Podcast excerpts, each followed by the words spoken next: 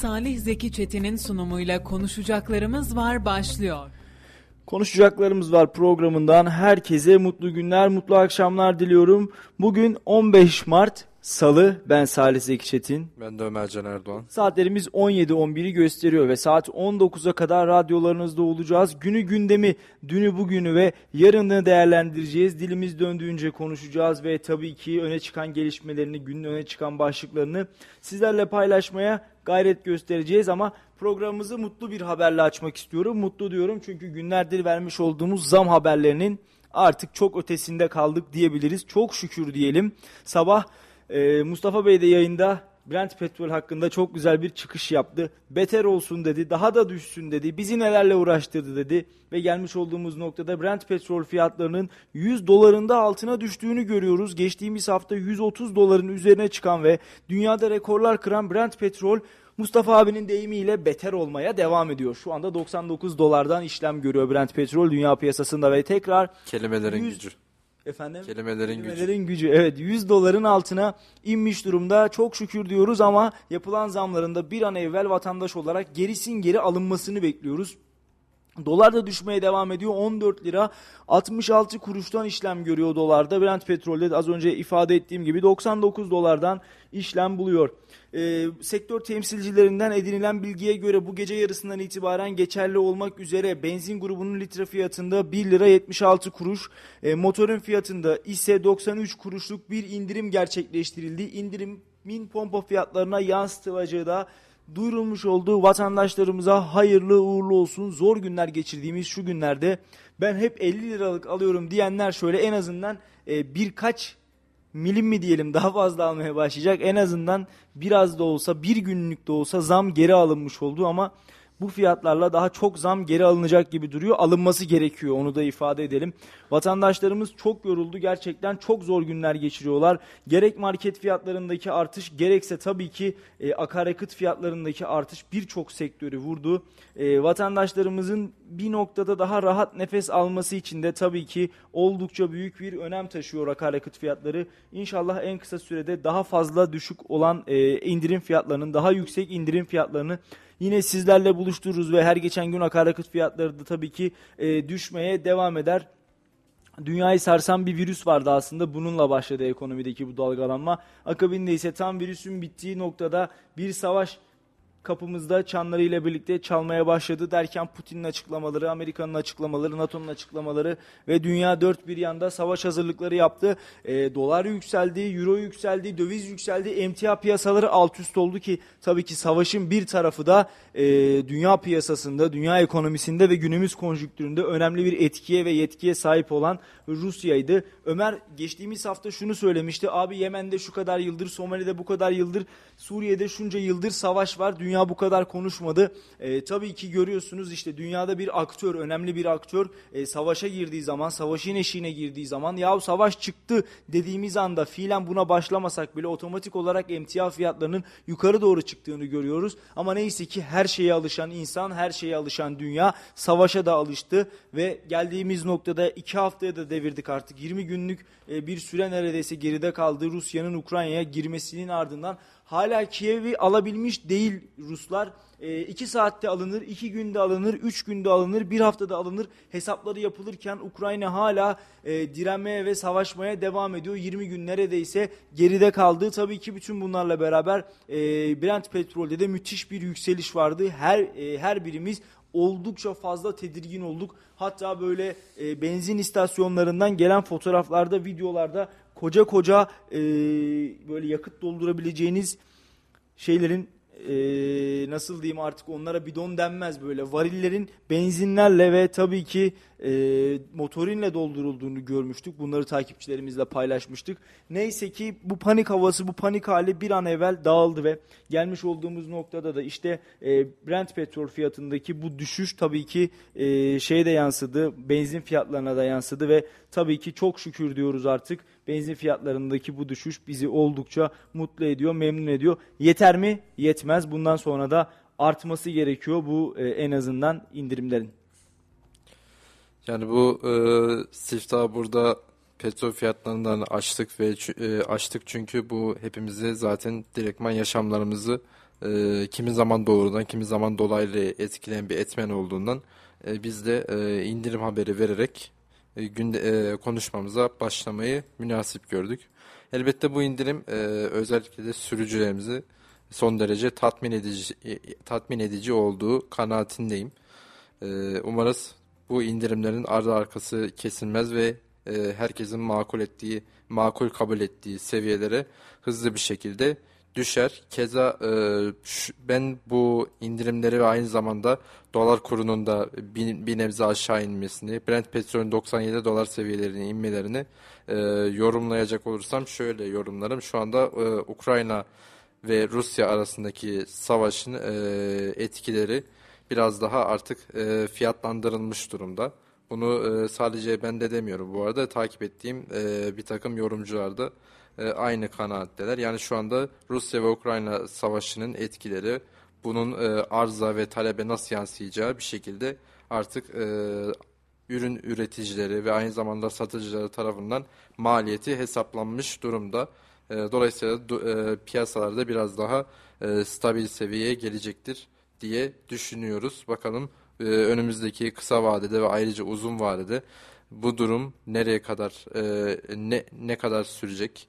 Bu durum nereye evrilecek? Hep birlikte takip etmeye devam edeceğiz. E, tabii ben burada ayrıyeten şuna da değinmeyi uygun görüyorum.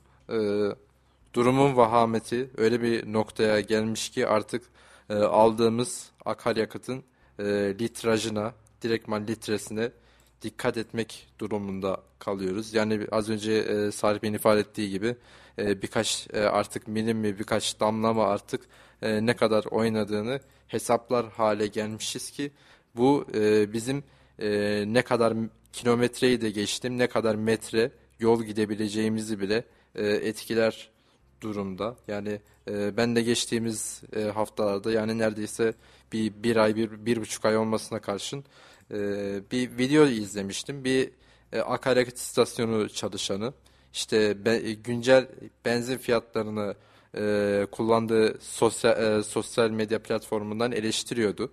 E, ama tabii üstün körü eleştiriyordu. Direktman e, niye bu böyle demiyordu. İşte 100 mililitre benzin ne kadar olur? Bunu e, eminim birçoğunuz da izlemiştir.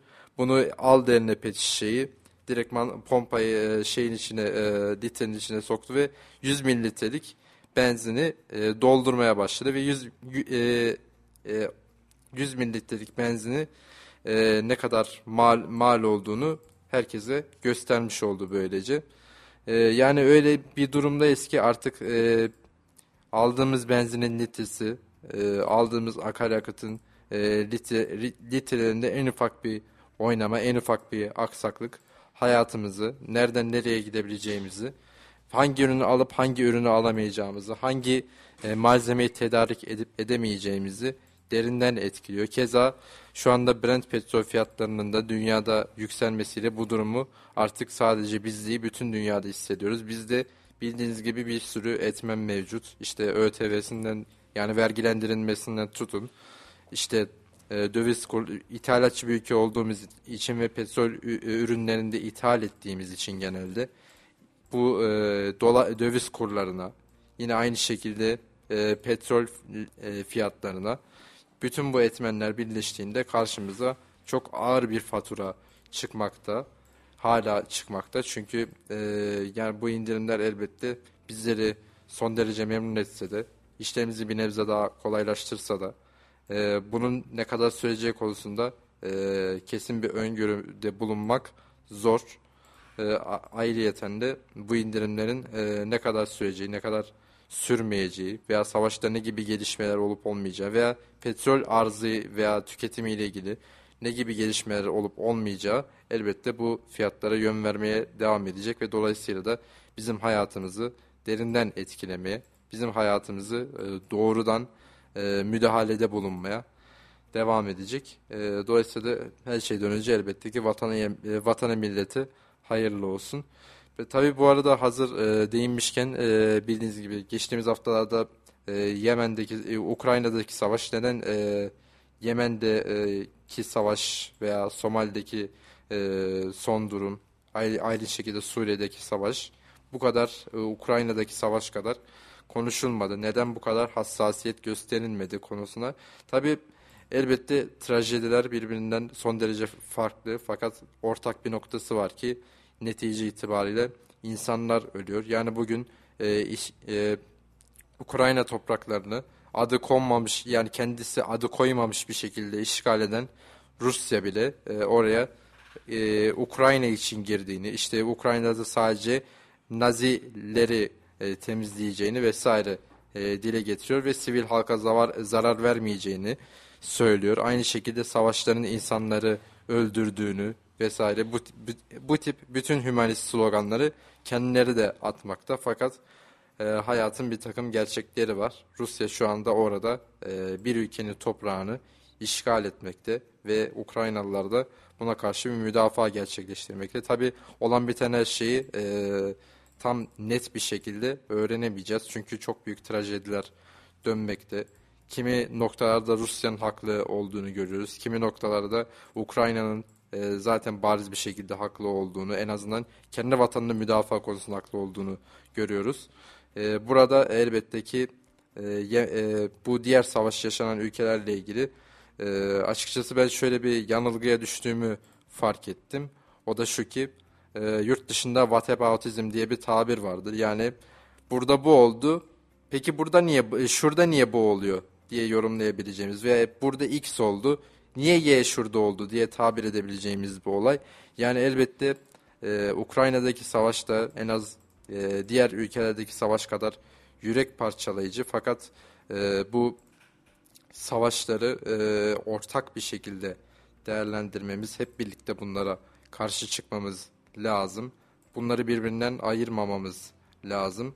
E, burada bu olduysa niye burada bu oldu şeklinde yorumlamamak lazım. Trajediler aynıdır fakat elbette ki biz burada bütün e, sesleri, bütün e, mazlumun seslerini herkese duyurmamız, ulaştırmamız lazım. E, dolayısıyla da e, burada bir yanılgıya düşmüşüm anladığım kadarıyla. Tabi bunu da kendim fark ettim. E, ve bu yüzden bütün trajedilerin aynı olduğunu, yaşanan e, bütün acıların hepimizin canını acıtması en azından gerektiğini e, buradan üstüne basa basa vurgulamak istiyorum. Teşekkür edelim. Ağzına sağlık Ömer. Gayet de güzel konuştun. Şimdi Kayseri gündemine şöyle biraz istersen balıklama atlayalım. Saat 7'ye kadar buradayız. Daha sonra tekrar Nazi Almanya'sına da, Rusya'ya da, Ukrayna Savaşı'na da, Yemen'e de, Somali'ye e, dönebiliriz diyorum. Şimdi Koca Sinan Anadolu Lisesi öğretmen ve öğrencilerinin de dahil olduğu Erasmus projesi kapsamında Yunanistan, Romanya ve İtalya'dan öğrenci ve öğretmenler Kayseri'de buluştu. Proje kapsamında öğrenciler sürdürülebilir bir dünya için tarihi eserleri inceleyip restorasyon ve kentsel dönüşüm çalışmaları hakkında da bilgi sahibi oluyor. Güzel de bir haber arkadaşlarımız oradalardı ve e, konuyla ilgili olarak hem oradaki hocalarla hem de öğrencilerle görüşme şansı buldular. Koca Sinan Anadolu Lisesi İngilizce öğretmeni İnayet Eroğlu proje ile ilgili de açıklamalarda bulundu. Bunun yanında İtalya Unipegaso Üniversitesi'nden de e, öğretim görevlisi Isabella Colamarco da yine mikrofonlarımıza konuştu. Bunu da ifade edelim. Ee, güzel bir haber oldu. Şöyle güzel bir haber oldu. Kayseri biliyorsun tarihi güzellikleriyle, doğal yapısıyla ve tabii ki birçok tarihin noktasına ışık tutan medeniyetlere yaptığı ev sahipliğiyle de her birimizin gönlünde ayrı bir taht kuruyor ve gelmiş olduğumuz noktada da aslında Kayseri'nin tarihi yapısını böyle ön plana çıkartacak işte kentsel dönüşümlerle, e, Kayseri'nin tarihi eserleriyle bir şekilde dünyaya tanıtılmasına da ihtiyaç var. Valla Koca Sinan Anadolu Lisesi güzel bir projeye imza atmış Kayseri'nin tanıtımı noktasında. E, videosu var. Bulamadım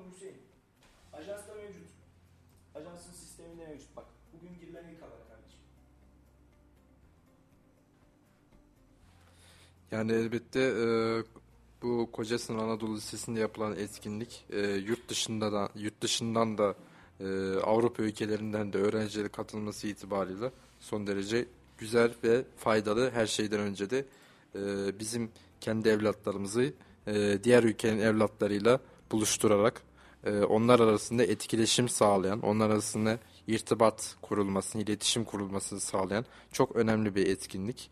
E, ve e, bu iki, e, bu dört ülkenin e, bizim de ülkemizin aralarında bulunduğu dört ülkenin öğrencileri, öğrencileri e, burada Kayseri'de bizim şehrimizde bir araya gelerek geleceğe dair bir takım faaliyetlerde bulunmuşlar anladığım kadarıyla ve ben de açıkçası kendilerine hepsini, hepsine ayrımsız bütün öğrencilerimize başarılar diliyorum burada. Evet yani Kayseri'nin özellikle tarihi yapılarının ön plana çıkartılması ve bunun e, yurt dışından gelen öğrencilere de deklare ediliyor olması oldukça sevindirici, oldukça güzel bir durum. Şimdi videomuz hazırmış. Mikrofonlarımızı Kayseri Anadolu Lisesi İngilizce öğretmeni İnayet Eroğlu'na uzatıyoruz. Kayseri Anadolu Lisesi'nde İngilizce öğretmeniyim. Projemiz bir Erasmus Plus projesidir. Avrupa Birliği e, finansmanıyla yürütülen bir proje. İtalya, Romanya, Türkiye ve Yunanistan'dan ortak kurumların ve okulların yürüttüğü bir proje. Projenin genel amacı sürdürülebilir bir çevre ve sürdürülebilir dünya için gençlerin, öğrencilerin bilinçlendirilmesi. Bunun için çeşitli faaliyetler yapıyoruz. E, pandemiyle e, biraz e, sekteye uğradı çalışmalarımız ama pandemi sonrası hızla çalışmalarımız devam ediyor. Daha önce öğretmenle toplan, öğretmenli toplantılar gerçekleştirdik. Projenin e, işleyiş e, yöntemlerini, aşamalarını kararlaştırdık. Artık öğrencilerimizle faaliyetler yapıyoruz. Öğrencilerimiz kentsel dönüşüm unsurlarını inceliyorlar. Kentsel dönüşüm e, gerekçelerini öğrenmeye çalışıyorlar ve bu süreçte de sürdürülebilir bir çevre için ve sürdürülebilir yapılar için de çeşitli eğitimler alıyorlar. E, Türkiye ayağında da öğrencilerin hazırladıkları sunumları paylaşmaları ve aynı zamanda da işbirliği yaptığımız Abdullah Gül Nuh Naci Yazgın Üniversitesi'nden hocalarımızla e, çeşitli e, dediğim gibi sürdürülebilir çevre e, konusunda çalışmalar, dersler, eğitimler yapıyorlar, alıyorlar. Proje ilk olarak İtalya'da başladı çünkü koordinatörümüz İtalya'da Unipegas adında bir üniversite. E, İtalya'dan üç ortağımız var. Bir üniversite, e, bir eğitim öğretim kurumu ve bir okul. E, İtalya'da e, projemize başladık ama pandeminin hemen öncesindeydi. Sonra uzaktan eğitim faaliyetleriyle projemizi sürdürdük. Çeşitli online kurslara, online eğitimlere katıldık, sınavlara katıldık. Şimdi de yüz yüze aktiviteleri devam ediyoruz. Bundan sonra bir buçuk yıl boyunca yüz yüze aktivitelerimiz özellikle öğrencilerle yapılacak toplantılarımız devam edecek. Kayseri'de, Kayseri özelinde bizim çalıştığımız yerler özellikle Seyyid Burhanettin e, e, türbesinin yanındaki cami. Öğrencilerimiz o camiyi e, hem e, sürdürülebilir e, bina olma hem de yenilebilir enerji, sürdürülebilir enerji imkanları açısından incelediler. İlaveten Abdullah Gül Üniversitesi biliyorsunuz e, Kayseri için iyi bir e, yenilenmiş ve sürdürülebilir e, yapılara dönüşmüş bir ortam.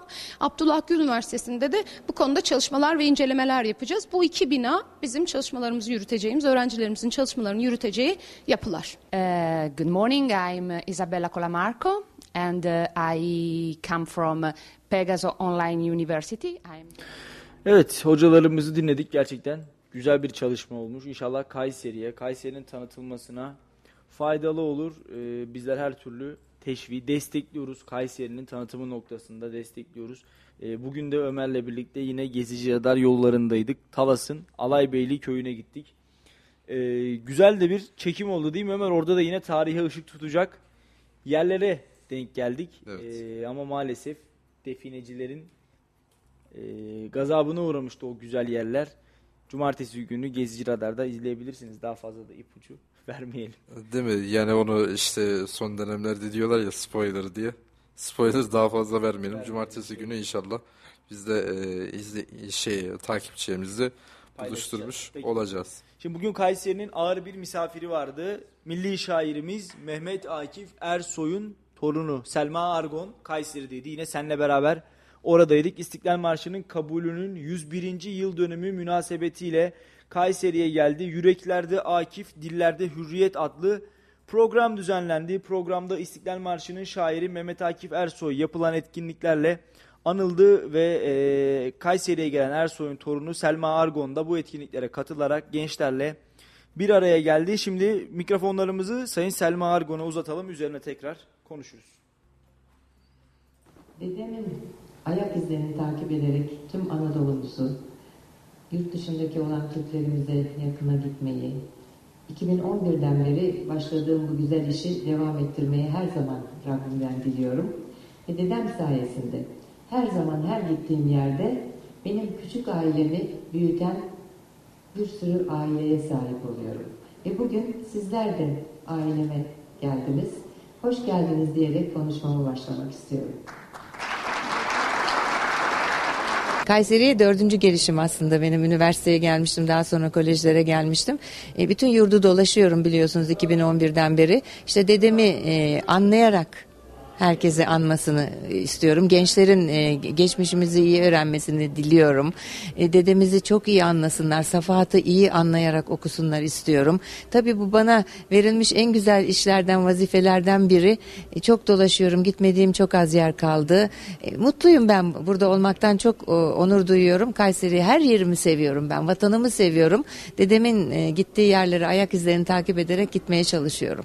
E, biliyorsunuz geçtiğimiz sene 100. yılıydı. Bu sene de 101. yılını e, kutluyoruz. Ne mutlu bize ki e, 100 seneler geçti, nice seneler geçsin. Ama ben diyorum ki tek kelimeyle Asım diyorum. Yaratılmış bir gençlik sembolüdür. Mehmet Akif'in gençlik projesidir Asım. Yani onun yolunda onu e, yani kendilerine örnek alarak yetişsinler isterim doğrusu. Çünkü hakikaten örnek alınması gereken bir insandır dedemiz.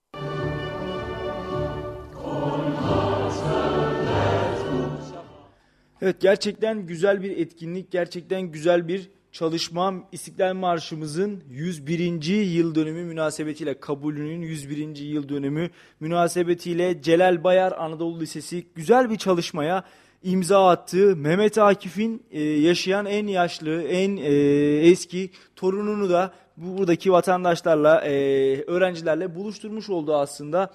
Dedesini dinledik ondan. Biz de programın bir bölümüne Ömer'le birlikte katıldık. E, Mehmet Akif'in Çanakkale türküsünü, Çanakkale şiirini, o meşhur şiirini yazdığı anları şöyle bir gözümüzün önünde de canlandırmış olduk. Tabi İstiklal şairi denildiği zaman böyle e, kolay olmayan günlerde yaşayan devasa bir süper kahraman geliyor aklımıza aslında. Bunu da böyle ifade edebiliriz destansı bir ifadeyle. E, bugün de gerçekten çok güzel bir etkinlikti. İnşallah devamı gelir. Selma Hanım'a da Allah uzun ömürler versin. Daha nice kuşaklara dedesini, milli şairimizi, kurtuluş yıllarımızı anlatabilir inşallah. Tabii ki bunu da e, ifade edelim. Heyecanla ve merakla bekliyoruz. Ömer senin için nasıldı? Yani elbette ki hepimiz için son derece gurur ve onur verici bir e, ziyaretti. E, e, kendisine bu Kayseri'ye teşrif ettiği için, Kayseri'de öğrencilerle buluştuğu için e, teşekkür ediyoruz. Özellikle de ben gençler adına teşekkür etmiş olayım buradan. Evet. Şimdi de e, telefon hattımızda Celal Bayar Anadolu Lisesi'nin müdürü var Mehmet Metin. Hocam hoş geldiniz. Hoş bulduk Salih. Nasılsın? Teşekkür ediyorum hocam. Duyabiliyorsunuz değil mi sesimi? Sesin çok az geliyor ama çok az duyuyorum Salih. Hocam şu an duyabiliyor musunuz? Duyuyorum az da olsa duyuyorum. Peki hocam e, yayınımıza hoş geldiniz demek istiyorum. Ben de biraz yüksek tonda konuşayım. Teşekkür ederim. Hocam bugün güzel bir etkinliğe imza attınız. Celal Bayar Anadolu Lisesi olarak Mehmet Akif Ersoy'un milli şairimizin torununu Selma Hanım'ı Kayseri'ye getirdiniz ve öğrencilerle bizlerle buluşturdunuz. Öncelikli olarak teşekkür ediyorum bu güzel etkinlik için. Ee, bizler de bu Rica ederim. vesileyle başta Mehmet Akif Ersoy olmak üzere bütün kahramanlarımızı, tüm kahraman şehitlerimizi saygı ve rahmetle anıyoruz. Program hakkında neler söylemek istersiniz? Şu anda da zaten Selma anneyi Ankara'ya götürüyoruz. Evet. O e, 2010 yılından itibaren e, dedesini anlatmak için bir misyon yüklendi. Bizim görevimiz de e, onu e, yaşayan tek torunu e, zaman zaman fırsat buldukça öğrencilerimizle, gençlerle buluşturmaktı. Biz de kendi misyonumuzu yaptık. E, o da misyonunu tamamladı. E, gururluyuz, mutluyuz yani. Böyle bir 12 Mart'ın kuru kuruya geçmesini istemiyoruz. E, biraz daha böyle e, renkli, ciddi e, işin birinci kaynağından dinlenilmesi bizim hoşumuza gidiyor Salih. Hocam elinize emeğinize sağlık. Gerçekten Kayseri'nin ihtiyacı olan bir çalışmaydı, bir etkinlikti. İnşallah devamını, tekrarını bekliyoruz yeniden. Selma Hanım'ı Kayseri'de göreceğimiz ve dedesi rahmetli Mehmet Akif'i bizlere, öğrencilerine anlatacağı nice günlere sağlıklı bir şekilde ulaşmasını da temenni ediyoruz. Kendisine de e, Kayseri Radar ve Radyo Radar ailesi olarak selamlarımızı iletin lütfen. Teşekkür ediyorum. Biz de önemsiyoruz. Yaşayan, e, tarihte yaşamış kişilerin e, bakiyesi olan şu anda yaşayan kişileri biz okul olarak da önem veriyoruz. Mesela Celal Bayar Anadolu Lisesi e, olarak bu yılın başında Zoom'da e, Celal Bayar'ın torunu e, Emine Gürsoy Naskali'yi programımıza almıştık. Aklımızda yine mesela Kazım Karabekir'in kızı Timsal Karabekir var. Bu Evet. yaşayan değerler bizim için çok kıymetli. Gençlerimizin mutlaka tanışması lazım. Hocam Tüm çabamız bunun için. Yani. Hocam Teşekkür ederim. gerçekten olun. biz e, Celal Bayar Anadolu Lisesi'ni kamuoyu olarak yakından takip ediyoruz. E, diğer devlet okullarına da milli eğitime bağlı olarak eğitim gösteren tüm okullarımıza da örnek olmasını diliyoruz. E, yapmış olduğunuz çalışmalar gerçekten takdire şayan ve bunu da e, sizin aracılığınızda şunun sözünü vermek istiyorum. Yalnızca sizin okulunuz değil, diğer okullar da bu tür etkinliklere ve çalışmalara girerlerse e, buraya Kayseri'ye bir değer katma, böyle yaşayan bir efsane getirme veya do- böyle anma günlerinde programlar yaparlarsa bizler de e, bir haber ajansı olarak Kayseri Radar olarak kendilerinin her daim seslerini duyurmak istediğimizi buradan da ifade etmek ve sözünü de vermek istiyorum hocam. Ben de size teşekkür etmek istiyorum. Bu farkındalığı oluşturmak istedik biz. Yani devlet okulu olmamız tabii ki bunları yapmamamız anlamına gelmiyor. Hatta devletin okuluyuz. Her şeyi yapabiliriz. Daha iyisini yapabiliriz inşallah. Sana da çok teşekkür ediyorum. Sağ ol. Hocam biz teşekkür ediyoruz. Yayınımıza da renk kattınız. Selma annemize de çok Eyvallah, selamlar, olun. saygılar. Oldu. Teşekkür ederim. İyi günler. Hayırlı yayınlar. Sağ olun hocam çok teşekkür ediyoruz.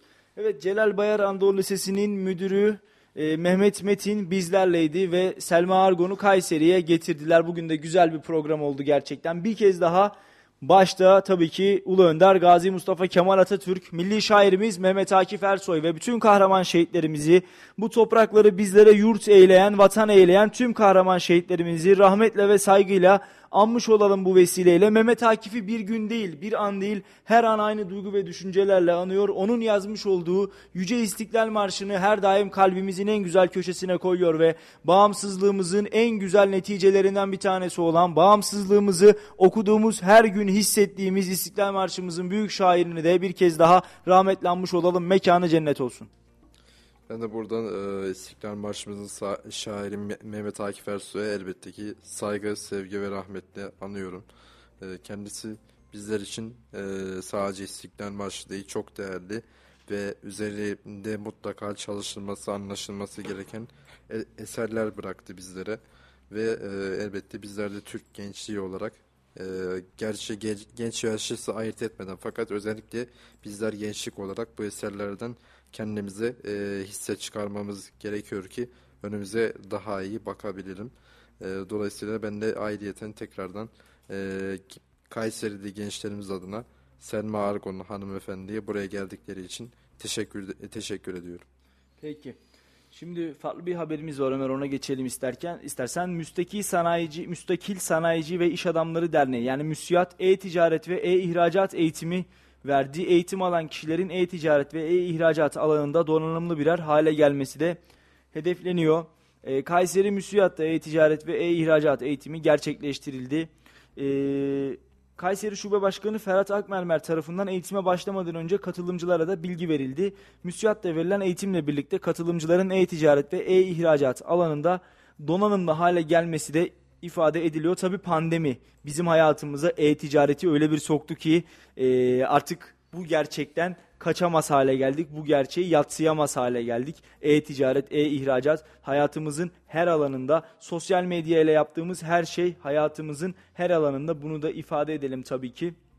MÜSİAD da güzel bir çalışma yapmış. Kayseri gibi bir ticaret şehrinde daha evvelden de böyle ihtiyaçlar vardı. Daha sonra da olacak. İnşallah sayıları çoğalsın diyelim bu tür etkinliklerin. Çünkü Kayseri'deki ticaretçilerimizin de e-ticaretle, e-ihracatla tanışmaları gerekiyor. Kayseri ticaret şehri, Kayseri sanayi şehri, Kayseri teknoloji şehri de yapalım. Hep birlikte el ele, gönül gönüle diyorum ve sözü MÜSİAD Kayseri Şube Başkanı Ferhat Akmermer'e bırakıyorum. Kayseri Müsiat'ta e-ticaret ve e-ihracat eğitimi gerçekleştirildi. Program öncesi Müsiat Kayseri Eğitim Planlama Komisyon Başkanı Fatih Altınkaynak verilen eğitimle ilgili şunları söyledi. Günümüzde artık e-ticaret ve e-ihracat kaçınılmaz bir hale geldi. Bizler de müsiyat ve genç müsiyat olarak e, e-ticaret ve e-ihracat konularına bugün katılımcı olan 25 kişiyle 6 saat, 6 gün, 18 saat sürecek bir eğitimle konuya hakim bir şekilde tamamlayarak e, günün hızlı ve pratik olarak e, uygulayıcısı olmak istiyoruz.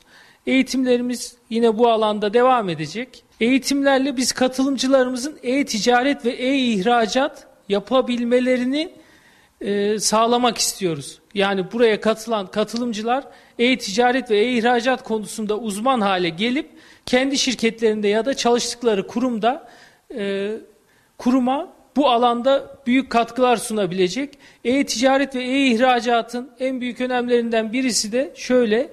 E, bugün seyahat etmeden internet üzerinden e, çok yüksek meblalarda e, ticaretler gerçekleşebiliyor. Bunlar Kayseri ve ülkemiz için çok değerli.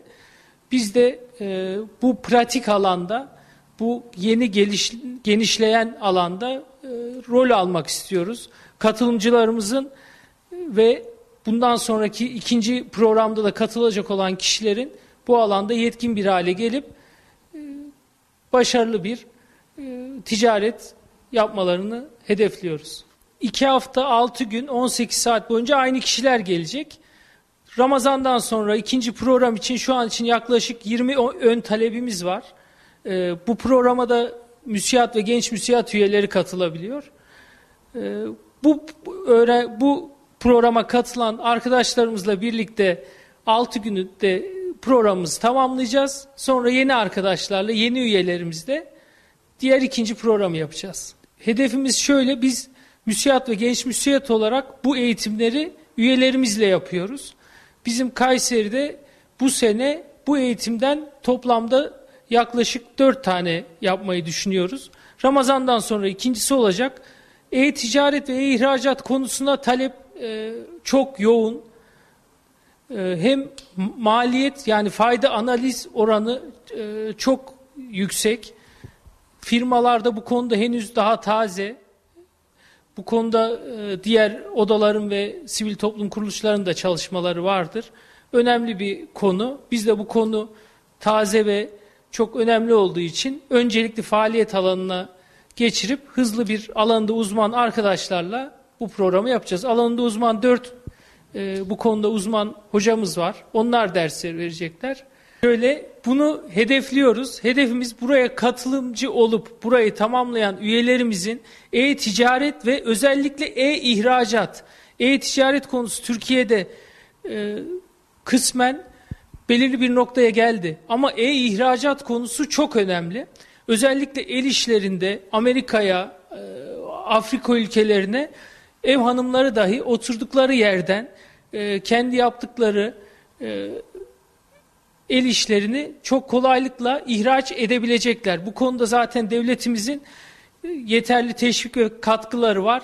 E, firma olmadan da yani e, bir şahıs olarak da ihracat yapılabiliyor. Bu konuda en önemli araç e-ihracat. E-ihracat konusuna hakim bir kişi bugün e, dünyanın her yerine ürün satabiliyor ki bu, burada da önemli bir e, terim nasıl dropping'in yapıldığı ile ilgili.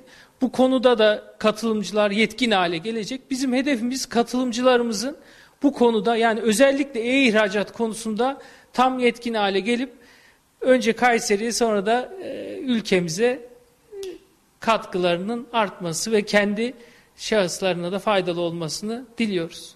Biz müsiyat ve genç müsiyat olarak günün ve geleceğin en hızlı ve pratik takipçisi olacağız. Burada da olmaya devam edeceğiz. Burada yönetim kurulumuzla birlikte e, yapacağımız faaliyetlerle e, ve üyelerimizden gelecek taleplerle yeni eğitim faaliyetlerini gerçekleştireceğiz.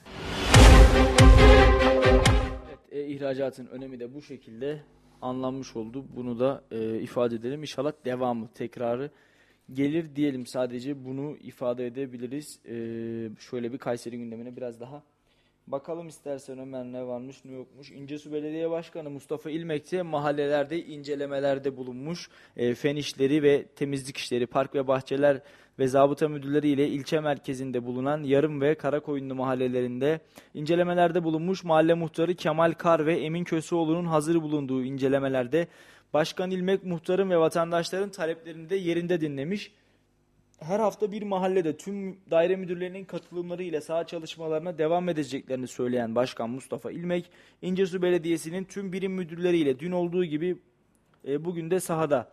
Tarihi yarım ve karakoyunlu mahallelerimizde muhtarlarımızla birlikte çalışmalar gerçekleştiriyoruz. Problemleri yerinde görmek ve mümkün olduğu en kısa sürede çözmek bizlerin en temel görevidir. Bu bağlamda hazırlanan program dahilinde soğuk, yağmur, kar dinlemeden İncesu'nun her mahallesine, her sokağında çalışmalarını sürdüreceğiz diye konuşmuş. E, belediye başkanı bence de sahada olmalı. Belediye başkanı her daim teyakkuzda olmalı. Belediye başkanının soğuğu sıcağı olmaz. Çünkü mevsimin soğuğu sıcağı, baharı güzü yoktur. Vatandaş her daim hizmet bekler. Bu noktada da Başkan İlmek güzel bir çalışma imza atmış. Tebrik edelim, teşekkür edelim e, kendisini. Dün de bizi ziyaret etmişti. Güzel açıklamalarda da bulundu. İnce su e, yapılsın, çalışılsın, biraz daha güzelleşsin. Biz de sık sık gidelim, programları çekelim orada. İnşallah güzel tarihi noktaları da ön plana çıkartalım.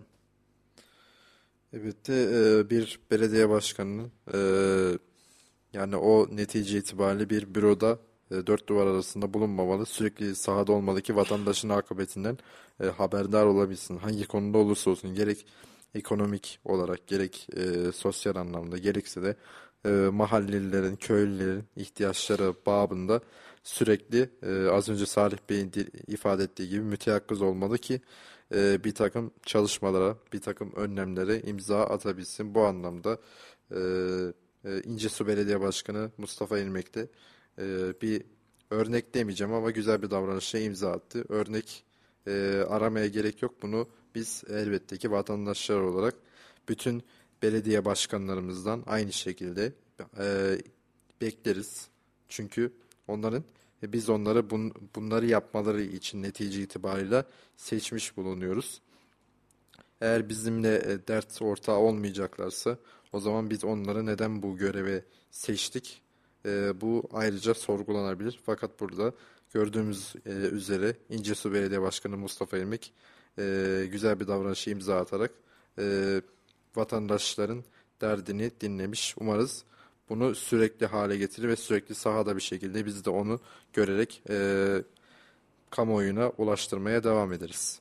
İnşallah diyelim çünkü gerçekten belediye başkanının sahada olması herkes açısından oldukça da büyük bir e, önem taşıyor. Bunu da e, ifade edelim. Biraz daha şöyle Kayseri gündemine bakalım. Ekmek almak için girdiği fırından yardım kumbarasını çalmış. Kayseri'de dün gece yarısında meydana gelmiş. Olay fırına ekmek almak için giren şahıs kasiyerin para üstünü vermesini beklerken kasanın yanında SMA hastası Hasan Çınar için konulan kumbarayı montunun içine koymuş. Para üstünü alarak da olay yerinden ayrılmış. Polis tabi güvenlik kamerası kayıtlarından da şahsı e, arama çalışmalarına başlamış. Yani e, gülsek mi ağlasak mı yapılan edepsizlik, adapsızlık, terbiyesizlik e, Hasan Çınar'ın ailesinin ne kadar çabaladığını bizzat ben biliyorum. Hatta meydanda da bununla alakalı bir stand kurmuşlardı. Evet. Sen de biliyorsun. E, o insanların gözyaşları böyle birkaç tane kendini bilmezin elinde heba mı olacak? E, gerçekten çok ayıp. E, nereden bakarsanız bakın müthiş bir tutarsızlık. Nereden bakarsanız bakın müthiş bir saçmalık, e, hırsızlık yapıyorsunuz ve bu hırsızlığa da maalesef ihtiyaç sahibi insanları alet etmeye çalışıyorsunuz. O insanları birilerinin e, umut bağladığı, sizlerin e, sizlerin birkaç lirasını umut bağladığı bugünlerde gelmiş olduğumuz noktada gerçekten olmaması gereken ama işte maalesef yaşadığımızda olaylar bunlar.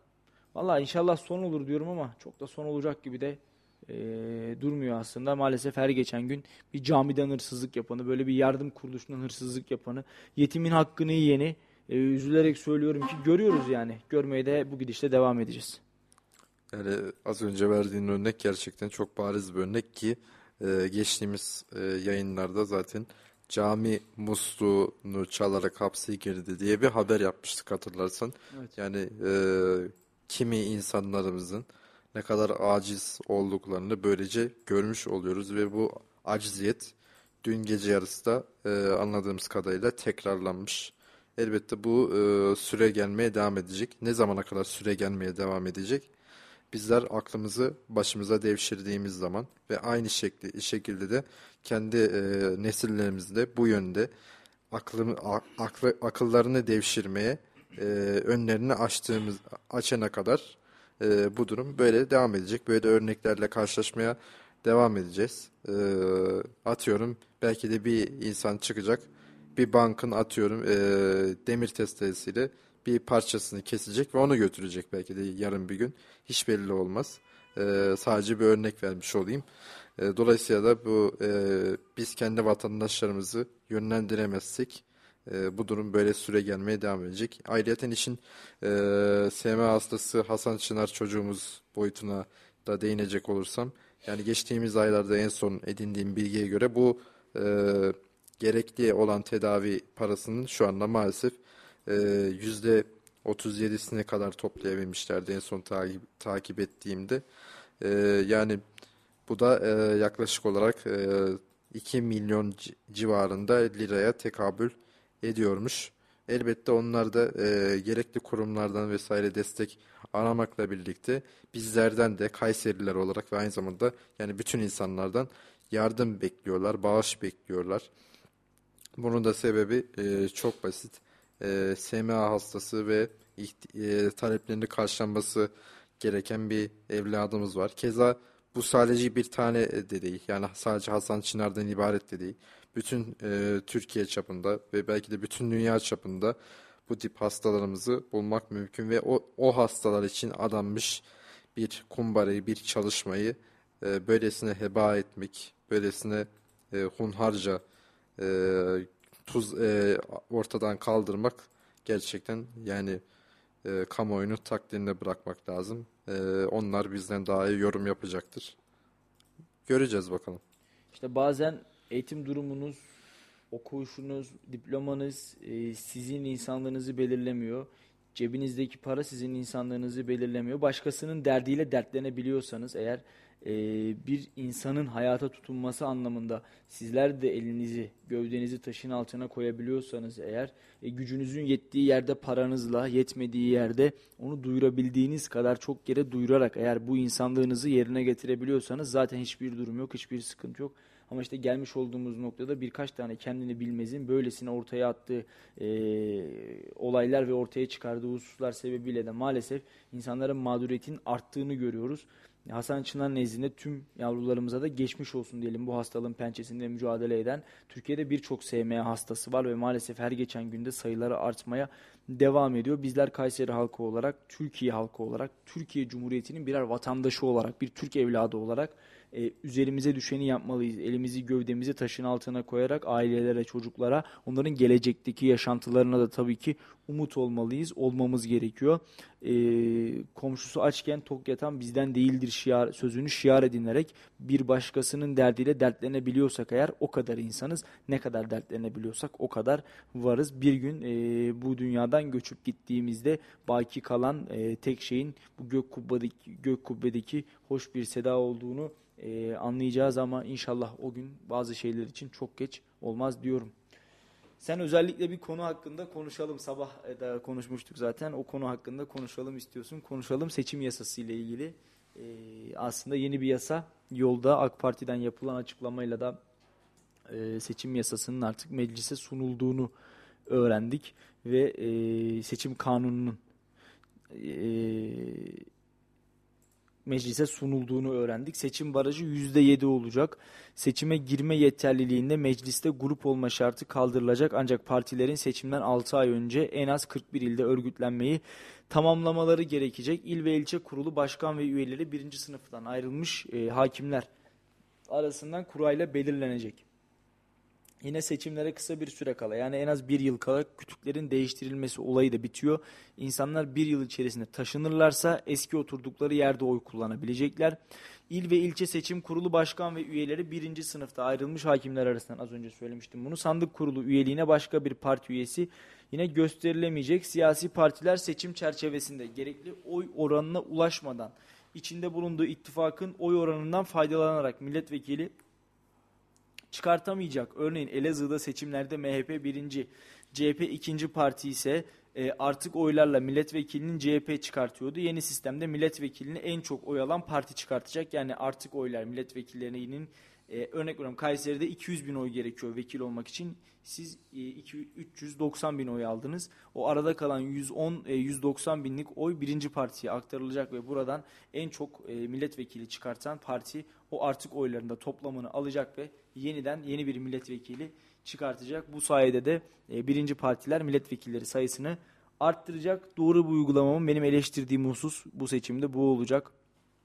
E, iktidar partisinin özellikle kendi yoğun olduğu yerlerde e, kendi çok e, milletvekilinin birinci parti rahat bir şekilde olacağı yerlerde de e, CHP'nin, İyi Parti'nin ve diğer partilerin oylarını otomatik olarak AK Parti'ye e, veya işte birinci partiye kaydırılacağını anlıyoruz. Bence böyle olmamalı. Yani e, o aradaki o artık oy o oranı tabii ki e, milletvekili az olan partiye gitmeli. Bu A partisi olur, B partisi olur.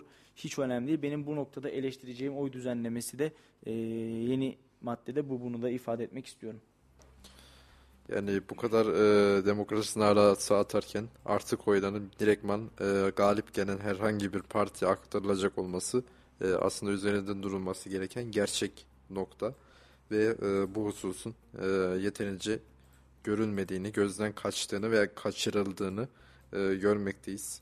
Seçim kanunu e, da değişiklik yapılmasına dair teklif dün meclis başkanlığına sunuldu ve e, oylamalarla birlikte e, geçmiş olacak. Fakat e, yine aynı açıklamada, aynı ortamda bulunan bir e, MHP'li isim şu an ismi aklıma, aklıma gelmiyor. E, mazur görün.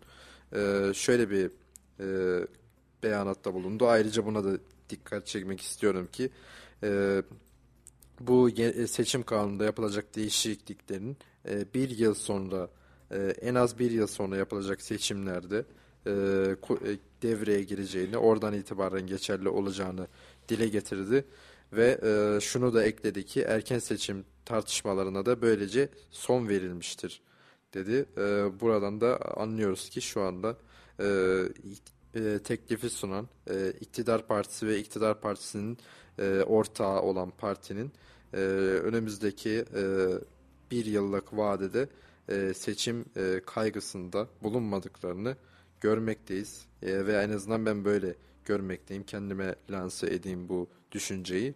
E, erken seçim elbette e, nasıl değer e, şu anda muhalefet kanadının yoğun bir şekilde bunu istediğini bir an önce e, bu krizin sebebi bu orta, ortalık, ortalıktaki e, kötülüklerin sebebi olarak gösterdikleri e, iktidar partisinin bir an önce e, iktidarı elinden bırakmasını e, temenni ediyorlar. Bunu istiyorlar. E, ayrıyeten şunu da bahane ediyorlar ki e, 19 yıldır e, iktidardalar. İşte 19 yılda biz bu hale geldik vesaire e, türünde e, çıkışları var. Tabii ben burada kim haklı kim haksız buna değinmeyeceğim elbette. E, burada e, önemli olan şey e, bizim temsil yeteneğimize e, gelen durumdur. Ve bu artık oylara tekrar dönecek olursam artık oyları artık oy diye tabir ettiğimiz fazlalık oyların direktman birinci partiye kaydırılacak olması yani ne derece e, akıl kârı bir iştir. Bence bunu e, bizim milletimiz ayrıca bir sorgulamalı. Yani hepimiz şüphesiz ki aynı partiden değiliz. E, kimi yerde e, CHP birinci gelebilirken kimi yerde AK Parti birinci gelebiliyor. Kimi yerde de MHP birinci gelebiliyor. Kimi yerde İyi Parti'nin birinci geldiğini görebiliyoruz. Dolayısıyla da e, ikinci gelen partinin e, e, e, edindiği artık oylar nasıl oluyor da direktman e, birinci gelen herhangi bir parti aktarılıyor ve e, milletvekili böylece e, kendi partisinden birinci partiden milletvekili seç, e, şey seçilmesi e, bu kadar kolaylaşıyor. Bunu bence bir tartışmamız gerekiyor. Bunu tekrardan e, bir masaya yatırmak gerekiyor. Bunun çok doğru olmadığı kanaatindeyim ben de aynı şekilde. Evet yani e, burada bir eşitsizlik, bir dengesizlik olacağını düşünüyorum. Sonuçta e, bu artı koy örnek veriyorum işte e, MHP Kayseri'de bir, bir milletvekili, iki milletvekili çıkartmış. Üçüncü milletvekiline de sadece 5 bin, 10 bin oy e, eksik kalmış veya 20 bin oy eksik kalmış. E, burada bu kadar emek vermişken e, en güçlü partiye bu milletvekilini atamak, vermek ne kadar doğru, ne kadar mantıklı. Bence bunun oturulup tartışılması, konuşulması gerekiyor. E, bu konu daha çok su götürür. E, uzun bir müddet, daha önümüzde bir yıl kadar bir süre var, bir yıldan fazla var. Daha üzerine uzun uzun konuşuruz. Şimdi 11 ayın sultanı Ramazan geldi. Ramazanında pide fiyatları belli oldu. İstanbul'da bu yıl Ramazan ayında 330 gram sade pide 6 liradan, 415 gram yumurtalı pide ise 7,5 liradan satılacak. Geçtiğimiz yıl sade pide e, 4 liraydı ve 365 gramdı. Bu yıl 330 gram 6 lira olacak. 2 liralık bir zam var. Bir de e, hamurdan bir azalma var. Bunu da ifade edelim. E, hem boyut düşmüş hem hamurun e, şeyi küçülmüş boyutu küçülmüş, gramajı küçülmüş hem de e, fiyatı artmış. Tabii beklediğimiz bir şey yani her şey gelen zam Ramazan pidesini de vuracaktı. Herhalde bu yıl uzayan kuyruklar biraz daha kısalacak. Yani bu gramajı küçültüp fiyatı büyütmeli, büyütmeyi maalesef e, aldığımız neredeyse çoğu üründe rastlamaktayız. Böyle gündelik olarak tüketilen çoğu üründe bunlarla karşılaşmaktayız. Yani bunlara elbette alışık olduğumuz için çok garipsenecek bir durum olduğu kanaatinde değilim. Fakat esas sorunun da buradan kaynaklandığı e, görüşündeyim. Yani bu gramaj küçültüp fiyatı büyütmeler elbette ki sebeplerine hepimiz az çok hakimiz. Bunların biz nasıl bu kadar normalleştirebildik? Bunları nasıl bu kadar hayatımızın bir parçası şeklinde görmeye başladık? Yani e, geçirdiğimiz e, evrime bir bakacak olursak yani e, oldukça zor badireler atlatıyoruz. Anladığı buradan görüldüğü üzere. Yani e, özellikle bu durumun Ramazan ayına, Ramazan'ın vazgeçilmez lezzetlerinden birine yansıyacak olması da işin ayrıca bir dramatik boyutu. Ve e, İstanbul'da eğer fiyatlar bu şekildeyse Kayseri'de de e, benzer bir şekilde uygulamaları göreceğiz düşüncesindeyim. E, tabii elbette bu konuda e, Fırıncılar Odası'nın ve diğer e, yetkili kuruluşların veya fırın e, fırınları kendi e, kurumlar e, kuruluşların nezdince nezdince alacağı kararlar burada belirleyici etmen olacaktır. E, biz de elbette Kayseri'de Ramazan pidelerinde durum nasıl olacak, ne şekilde olacak bunu e, gözlemlemeye e, e, devam edeceğiz. Fakat İstanbul'da şimdiden böyle fiyatlanmış olması e, bizim için de pek de hayra alamet olmadığının e, çok bariz bir göstergesi.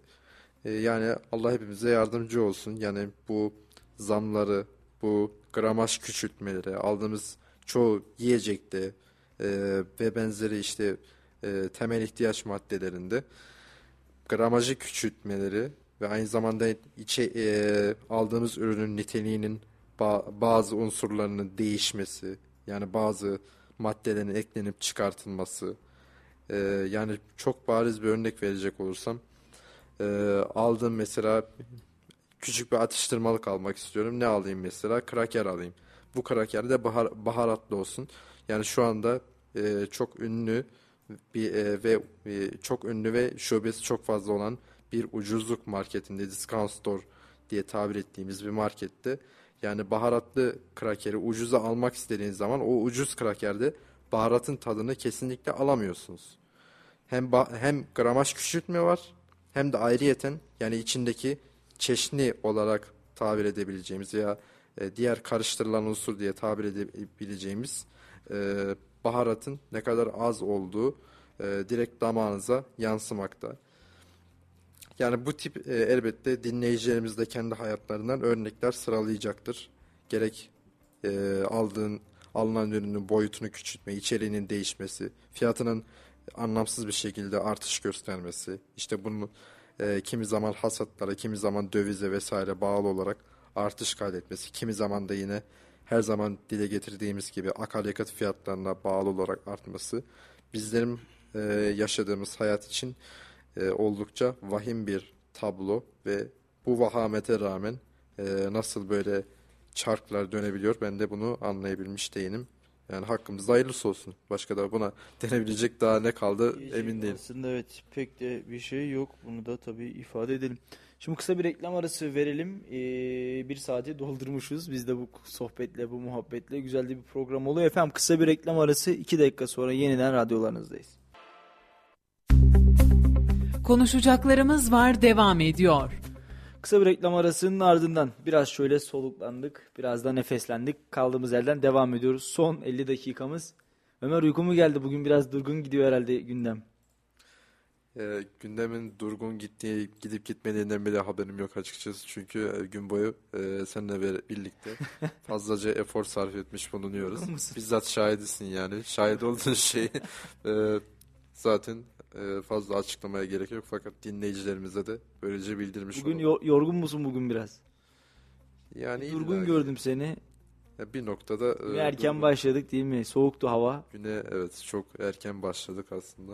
Oldukça da soğuk bir hava Zaten e, gittiğimiz köyün e, acayip bir soğuğu vardı. Keza şehir içinde de soğuk hava kendisini göstermiş anladığım kadarıyla. Evet. Ee, yine e, gittiğimiz köyde elbette bunun belki de bir iki misli, üç misli daha soğuktu. Soğuktu. Yani- Var mı gündeminde bir şeyler? Şapkadan tavşan çıkacak mı? Ben bekliyorum. Sende bir şeyler vardır diye ama. Şapkadan tavşan e, şöyle bir tavşan çıktı ki bu tavşanda düzmece olduğu kanısındayım. Hemen anlatayım fazla da lafı gevelemeden. E, Rusya'da devlet televizyon kanalı e, Pervi kanal diye birinci kanal yani bizdeki TRT 1. e, TRT 1'e mukabil. E, bu kanalda e, Vremya diye bir ana haber program var. Zaman demek. E, ve 1960'lı yıllardan beri süre gelen bir program. Burada işte e, normal haber akışı sırasında akşam saatlerinde tabi canlı yayın olup olmadığı belli olmamakla beraber e, bir arkada kadın gazeteci beliriyor. O da sanırım orada editörmüş o programın. E, ve arkada işte e, No War diye yani savaş yok diye e, altında da Rusça yazılarla işte biz savaş istemiyoruz. Size yalan söylüyorlar vesaire şeklinde yazılar, yazıların bulunduğu bir pankartı açmış e, spikerin gerisinde. Elbette bu görüntü yaklaşık 2-3 saniye sürüyor ve ondan sonrasında normal e, haber görüntüleri servis ediliyor. Fakat bu görüntünün e, sahte olduğu ve bunun canlı yayın olmadığı, bunun bilinçli bir şekilde oluşturulduğunu söyleyenler var. Yine aynı şekilde e, o pankartı açan e, savaşa hayır yazılı Rusya'da bir de böyle bir pankart açtığınızı düşünün yani. Bir de canlı, e, canlı yayında veya en azından bir programda böyle bir e, telkinde bulunduğunuzu düşünürsek e, hemencecik tutuklandığını e, ifade edenler var. Tabi durum oldukça e, şaibeli görünüyor. Yani Rusya'da bir e, devlet televizyon kanalında savaşa hayır yazılı e, bir pankart açmak elbette e, sosyal medyada tabi direktman cesaret olarak algılandı. Direktman ne kadar büyük bir başarı, ne kadar büyük bir cesaret. İşte Ruslar da e, bu durumun farkında vesaire. Bu tip izlenimlere yol açsa da elbette bizim e, en azından kendi basın mensupları olarak üzerimize düşen şey bardağın e, sadece e, dolu değil boş olan tarafını da görmek. Madalyonun arka yüzünü de görmek. Bu, bu sebeple e, bu yapılan e, bu şeyin bu artık etkinlik mi denir, olay mı denir, ne denir buna? E, biraz kurmaca, düzmece olduğu kanısındayım. Fakat elbette bunu e, zaman içerisinde görmüş olacağız. Hazır Rusya'daki canlı yayınlardan e, söz açılmışken başka bir canlı yayına daha değinmek istiyorum ki e, geçtiğimiz haftalarda yaşandı bu. E, yaklaşık e, işgalin 7. veya se- e, 6. günü falan olması lazım. İşte e, Rusya'da bir tane ekonomi kanalında olmuştu bu olay. Hatta o günlerde anlatacaktım fakat anlatmaya bir türlü fırsat bulamadım. E, Rusya'da bir tane ekonomi kanalı bizdekiler gibi. E, orada e, bir kadın spiker normal e, kendi programını e, devam ettiriyor. Konuğu olan bir tane e, şimdiki dille veya yabancı tabirle trader diye tabir edebileceğimiz işte bu e, borsa uzmanları vesairelerden bir konuğu vardı. Genç bir konuk bu arada.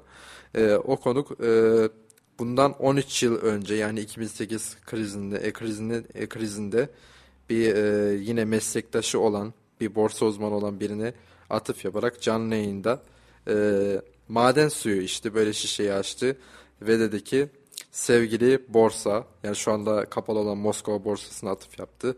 Sevgili e, borsa sen çok iyiydin, çok ilginçtin. E, huzur içinde yat yoldaş. Yoldaş dedi bize. Huzur içinde yat yoldaş dedi. Ve e, hani bizde bir deyim vardır ya soğuk su içmek diye üzerinden diye. O tabiri gerçekleştirmiş oldu ve e, elindeki cam şişedeki mineralli suyu e, direktman ağzına dikti ve üzerinden bir, bir bardak soğuk su- içmiş ol- oldu Rusya'daki ekonomik krize dair. E, bu da benim gözüme e, kaçan müthiş bir ayrıntı oldu ve bu sosyal medyada ve vesaire çok konuşuldu, çok izlendi. E, yani elbette şunu görüyoruz ki Rus halkı da bu ekonomik tablonun e, farkında. Rus halkında değişik sesler var. Kimisi e, işgali şu anda yürütmekte olan Putin ve yönetimine tam gaz arkasındayken kimileri e, oldukça hümanist bir tavır sergileyebiliyor veya orta şekerli e, tavır benimseyenler de mevcut fakat e, bu Rusya'nın Ukrayna'ya haksız bir müdahalede bulunduğu e, gerçeğini, bir ülkenin bir ülkeye böylesine kolay müdahale edemeyeceği gerçeğini de değiştirmiyor. E, yani umarız ki Rusya ve Ukrayna arasındaki bu e, savaşın artık hatmi verilir. Çünkü e, her ne kadar geciktikçe biz e, bizlerin özellikle de Türkiye olarak hayatımız e, bundan gerekli nasibi almakta ve biz de bu nasibi almamak için yoğun bir çaba sarf etmemiz gerekiyor. Evet. Birazcık şöyle dünya gündemine de e, bakalım. Yine tabi e, NATO'nun açıklaması var. NATO Genel Sekreteri Stoltenberg Rusya-Ukrayna Savaşı'nın 20. gününde açıklamalarda bulundu. NATO kınamaya devam ediyor. E, NATO'nun her karış toprağını koruyacağız dedi. Yani artık e, NATO'nun Ukrayna'ya karşı yapacağı veya yaptığı tüm yardımın bunlarla sınırlı olduğunu ya da olacağını da bir vesile görmüş olduk. E, NATO müttefikleri Ukrayna'yı uzun yıllardır destekliyor. 2014'te İngiltere, ABD ve Kanada gibi ülkeler desteğini göstermişti. Bu yıllara dayalı desteğin dikkat çekici olduğunu düşünüyorum. NATO'nun destekleri sayesinde Ukrayna askeri kuvvetleri de çok daha eğitimli o yıllara göre. Bu cesaret Ruslara karşı savunma, savaşmalarını ve kendilerini daha güçlü ve vahşi bir orduya karşı korumalarını mümkün kıldı.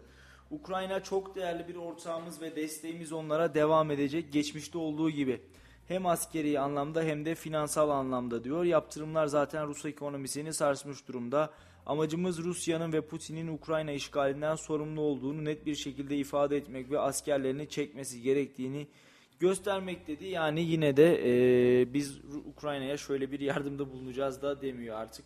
E, Rusya ve Ukrayna'yı o coğrafyada baş başa e, bıraktılar. NATO kendi topraklarını korumaya hazırız diyor. Bir taraftan da e, Ukrayna'ya sadece savaşması için para ve e, silah yardımında bulunuyor. Siz diyor alın parayı ve silahı canınızın çaresine bakın, başınızın çaresine bakın, ne yapıyorsanız yapın. Allah yardımcınız olsun diyor. NATO, e, Ukrayna ve e, Rusya'yı orada baş başa bırakmış Ve bir de şöyle bir bahaneyi öne sürüyorlar biliyorsun ki. E, işte NATO toprak ihtilafı olan ülkeleri kendi e, üyeliğine alamaz şeklinde de bir e, belirtileri, e, ifadeleri var. Ve e, bunun içinde bahane olarak Donetsk ve Luhansk'taki o Halk Cumhuriyeti adlı kukla devletleri bahane gösteriyorlar. Ve ayrıyeten Kırım'ın e, Kırım'da da yine benzer bir cumhuriyet var ve bu cumhuriyet e, referandum düzenledi 2014 yılında ve e, Rusya'ya girdi. Rusya'ya ilhak kararı çıktı bu yapılan referandumdan. E, bu elbette NATO şu anda Ukrayna'ya e, yeterince destek veremediği çok e, açık ve net bir şekilde ortada. E, fakat NATO'nun verdiği desteklerde elbette ki Ukrayna açısından e, önem taşımakla birlikte yeterince destek verilmiyor. Bu e, Avrupa'daki işte Finlandiya gibi, Ukrayna gibi, Moldova gibi ülkeler e, Rusya'da Rusya riski altında kalmaya devam ediyorlar. E, Finlandiya'ya da geçtiğimiz haftalarda hatırlarsın e, Rusya Devlet Başkanlığı Sözcüsü e, Maria Zaharova'ydı yanlış değilsem bir çıkışta bulundu ve Finlandiya e, NATO'ya NATO'ya katılma girişiminde bulunursa bunu karşılıksız bırakmayız şeklinde e, bir söylemde bulunmuştu ve buradan da Finlandiya'nın da risk altında olduğunu e, ayan beyan bir şekilde görüyoruz. görüyoruz. Yine Rusya'daki e, Rusya'nın Ukrayna'nın e, güneyindeki ilerleyişi de e, tam gaz sürmeye devam ediyor. E, yine Ukrayna e, gün, e, Ukrayna'nın güneyinde şu anda Moldova sınırlarına ve ayrıyeten de Mo, e, Ukrayna'nın liman şehri Odas, Odessa'ya doğru tam gaz ilerleyişlerini sürdürüyorlar. Dolayısıyla burada odaklanmamız gereken iki nokta var. Birincisi Moldova, ikincisi de Ukrayna'nın Odessa şehrinin düşüp düşmeyeceği. Moldova neden risk altında? Moldova şu anda e, Rusya'nın öncülük ettiği bağımsız devletler topluluğunun bir üyesi olmakla birlikte yani onlar da post Sovyet ek, e, post Sovyet ek, ekseninden çıkmamakla birlikte onlar da e, Rusların böylesine varlık göstermesinden son derece endişe duyuyorlar. Ve geçtiğimiz günlerde de hatırlarsanız e, Moldova Başbakanı bir açıklama yaparak e, Avrupa Birliği'ne resmen başvuruda e, katılma başvurusunda bulunduklarını beyan etmişti kamuoyuna. Ve Moldova'da da şöyle bir ihtilaflı durum var ki Moldova'da bizim kardeşlerimiz Gagavuzların bir özel bölgesi var. Ayrıyeten de ülke içinde bağımsız olan bir cumhuriyet var. Bu cumhuriyette tıpkı e, Donetsk'teki, Luhansk'taki veya Gürcistan'a gidecek olursak e, orada da yine 2008 e, savaşıyla beraber kurulan e, Abhazya ve Güney Ossetya Cumhuriyetleri gibi benzer böyle tanınmayan bir e, ve e, yine benzer işgallerle vesaire oluşturulan bir cumhuriyet var 1990 yılında. O da Transdinyester Cumhuriyeti ve bu cumhuriyet e, Rus taraftarı ayan beyan bir şekilde bunu sürekli dillendirmekteler ve bu e, Transdinyester adlı devlet sosyalist bir idareye sahip. Yani hala e, sosyalist kaidelerle yönetilmekte ve Moldova'dan da bağımsızlıklarını ilan etmişlerdi.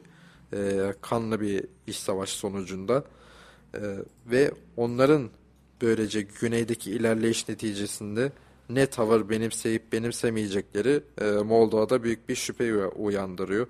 Ve yine Moldova şu anda açıklanan son rakamlara göre, Birleşmiş Milletler'in açıkladığı son rakamlara göre 102 binden fazla Ukraynalı sığınmacı ev sahipliği yapıyor. Yani Ukrayna'da çok, bu krizi büyük oranda sırtlanmış durumda ve fakir bir ülke zaten. E, araştıranlar veya e, vizesiz olduğu için gidenler e, buna şahitlik edecektir. Yine Rusya ve Ukrayna'dan e, e, yine konumuz oraya bağlandı fakat ben bugün dikkat çekici bir e, noktaya parmak basmak istiyorum ki o da bugün Suriye İç Savaşı'nın başlamasının üzerinden e, 11 yıl geçmiş. Yani e, dile kolay 11 yıl şu anda yani geçmiş oldu. Ve e, bu savaşın yüklerini en fazla üstlenenlerden e, biri de Türkiye olarak biziz şüphesiz ki. Çünkü netice itibariyle 6 milyon e, mülteci, e, sığınmacıya ev sahipliği yapmaktayız şu anda. Ve o bu da açıklanan resmi rakamlar. Öte yandan e, Suriye'deki askeri varlığımızda e, bizler için ayrıca bir önem taşımakta. Ve e, Suriye'deki bu kö, e, savaşın artık bir kör düğme e, dönüştüğü, ülkede geçtiğimiz yıl başkanlık seçimlerinin yapıldığı, buna e, bunda Beşar Esad'ın tekrardan e, artık ne denir buna güven tazele mi denir bu duruma güven tazelemiş olduğu evet, e, seçimlerle beraber. Yıllardır, e, yıllardır kendi vatandaşları Türkiye'de olan bir e, lider yeni seçimlerde de güven tazeleme, tazelemeyi başardı Ömer senin. Evet aynen. Gibi. Ne kadar demokratik yapılırsa bir seçim herhalde e, ne kadar demokratik sayılırsa. Farklı adaylar da gösterilmişti e, oysa ki. Elbette Suriye'deki bu trajedi artık e, elbette biraz yavaşlamakla birlikte e, bir kör düğme dönüşmeye başladı. Buradaki kör düğüm e, nasıl çözülecek? E, kendi kanaatimi söyleyecek olursam e, bizler Türkiye olarak, Türk devleti olarak ne zaman ki Suriye'de hala resmi kabul edilen bu rejim diye tabir ettiğimiz muhataplarla görüşmeye başlarsak düğümün artık e, bir parçasını çözmüş oluruz ve gerisi de gelir diye düşünmekteyim. E, umarız ki yani artık bu savaşa da yine bir şekilde son verilmesi gerekiyor ki e, tekrardan söylüyorum bu savaş bir düğüme dönüştü. Yani nasıl çözeceğiniz belli değil. Neresini ne, neresinden tutarsanız elinde kal, kalacak bir mesele olmaya başladı bu Suriye'deki son tablo. Yani bir taraftan e, Suriyeli muhalifler direnmeye devam ediyor. Tabi bunda bizim desteğimiz de çok önemli. IŞİD bertaraf edilmiş durumda fakat yine IŞİD e, militanlarının oradaki eylemlerini hep birlikte görmekteyiz. Yani aktif durumdalar. Sadece giderek küçüldüler. Yine oradaki e, Kürt güçlerinin de ne yaptığı ne ettiği ayan beyan bir şekilde ortada. Son birkaç yılda Amerika e, desteklerini biraz daha geri çekmiş olmasına karşın e, şu anda hala onlar da Suriye'de etkin ve belirleyici bir güç. Yine e, güneyde Es-Süveyda şehri e, civarında başka bir muhalif gruplar var. Onlar da yine e, kendi varlıklarını e, Şam'daki rejimden bağımsız bir şekilde sürdürmekte. Yani e, haritaya şöyle genel olarak baktığınızda zaten müthiş bir kör düğüm olduğunu ve bunun nasıl çözüleceğini e, konusunda biraz kafa yormaya başladığınızda işin içinden çıkamıyorsunuz. Yine zaten Golan Tepelerinin, Suriye'ye ait olan Golan Tepelerinin İsrail işgalinde bulunduğunu belki söylememe bile gerek yoktur şu anda. Orası savaştan bile çok daha köklü e, sorunların yaşandığı bir nokta. Yani inşallah bu e, dediğim gibi e, bizim biz bizler artık bu rejimle bir şekilde kontak kurmak zorundayız ki bu e, krizi bir noktadan e, çözmeye başlayalım. En azından bir kısmını çözebiliriz diye e, düşüncelerimi buradan belirtmek istiyorum. Öte taraftan bugün e, yine dünya gündeminden söz açılmışken e, Türkmenistan'da 3 e, gün önce yapılan başkanlık seçimlerinin sonuçları e, şu anda geldi ve e, Türkmenistan'da yapılan devlet başkanlığı seçimlerinde e, adaylardan şu anki devlet başkanı Gurbanguly Berdimuhamedov'un oğlu Serdar Berdimuhamedov oyların %72.97'sini alarak 9 aday yarıştı. Oyların %72.97'sini alarak devlet başkanı seçildiği açıklandı. Bu sonuçlar elbette ülkenin e, kendi e, seçim ve e, seçim ve referandum kurulu tarafından açıklandı. Diğer 9 aday çok ilginç görevleri var.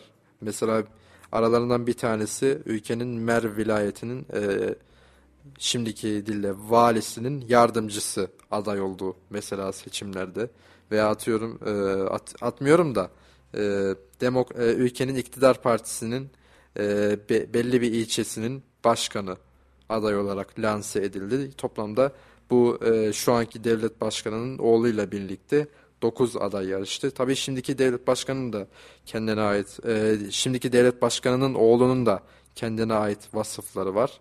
İşte e, şu anda e, 2018 yılından beri hükümette bulunuyor. 2018 yılında işte e, ülkenin bir vilayetinin valisi olarak göreve atanmıştı ve şu anda ülkenin Bakanlar Kurulu'nun yardımcılığı görevine kadar yükseldi ve şunu da unutmamamız lazım ki Türkmenistan'da başbakanlık makam yok. 92'de kaldırıldı. Onun yerine devlet başkanı bu e, bakanlar kuruluna vekalet ediyor ve bizzat babasının yardımcısı olmuş oluyor bu şekilde. Böyle de karşımıza trajik bir e, tablo çıkmakta.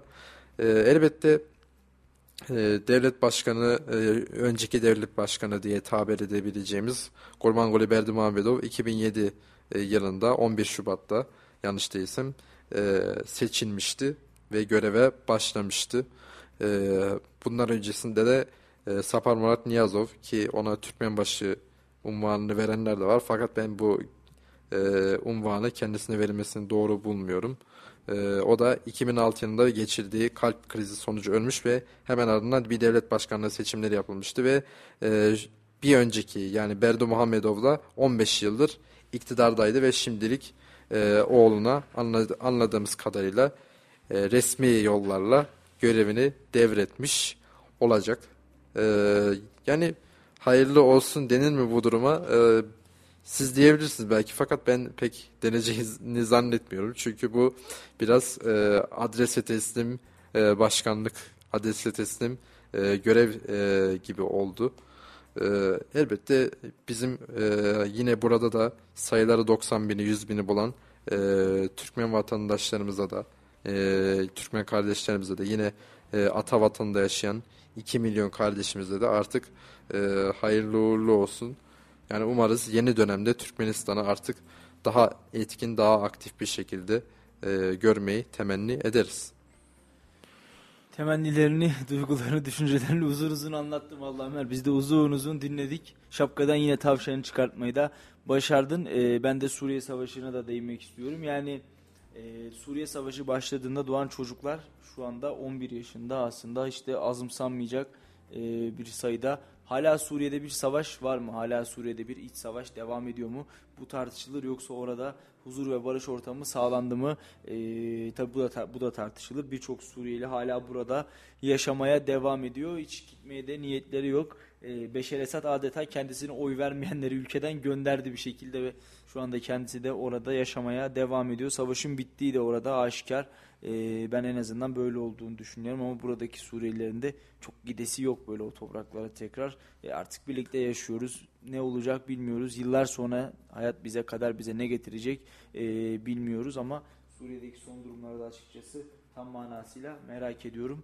E, inşallah günün birinde oradaki savaş hali tam manasıyla biter de bizler de pasaportsuz... Yani her şeyden evvel yani orada bizim askeri varlığımız mevcudiyetine devam ediyor ve onların da elbette ki belli masrafları vesaireler mevcut. Keza e, oralardan sık sık şehit haberleri alabiliyoruz. Bu en acısı zaten. Yani askerlerimizi hem orada bulunduruyoruz ve orada e, artık ne denir birkaç tane çapulcunun e, açtığı ateşler, e, attığı toplar sonucu maalesef ki hayatını kaybedebiliyor. Yani işin en korkutucu, en endişe verici boyutu da zaten bu. Yani e, sen de ifade ettiğin gibi Suriye'de iş savaş devam ediyor mu? Ben de açıkçası bu iş savaşta böyle artık e, aşırı kanlı, aşırı böyle şiddetli çatışmaların e, olmadığı e, düşüncesindeyim. Ve bu yüzden de hususen düğüm ibaresini kullanmak istedim ki e, bu sorun yani herkes belli başlı ilerlemeler kaybe, kaydetti. Yine herkes belli başlı şeylerini kaybetti. Yani düşünün e, çok somut bir örnek verecek olursam ya Rusya ya kendi ülkesiyle özdeşleşmiş Kızıl Ordu Korosu'nun tüm üyelerini Suriye'de kaybetti. Suriye'den geri dönüş yapan uçakta kaybetti. Yani Suriye'de bildiğiniz gibi onlar e, Palmera harabelerinde meşhur. Palm, e, Palme inşallah ismini yanlış söylemiyorumdur. 2016 mıydı 17 miydi?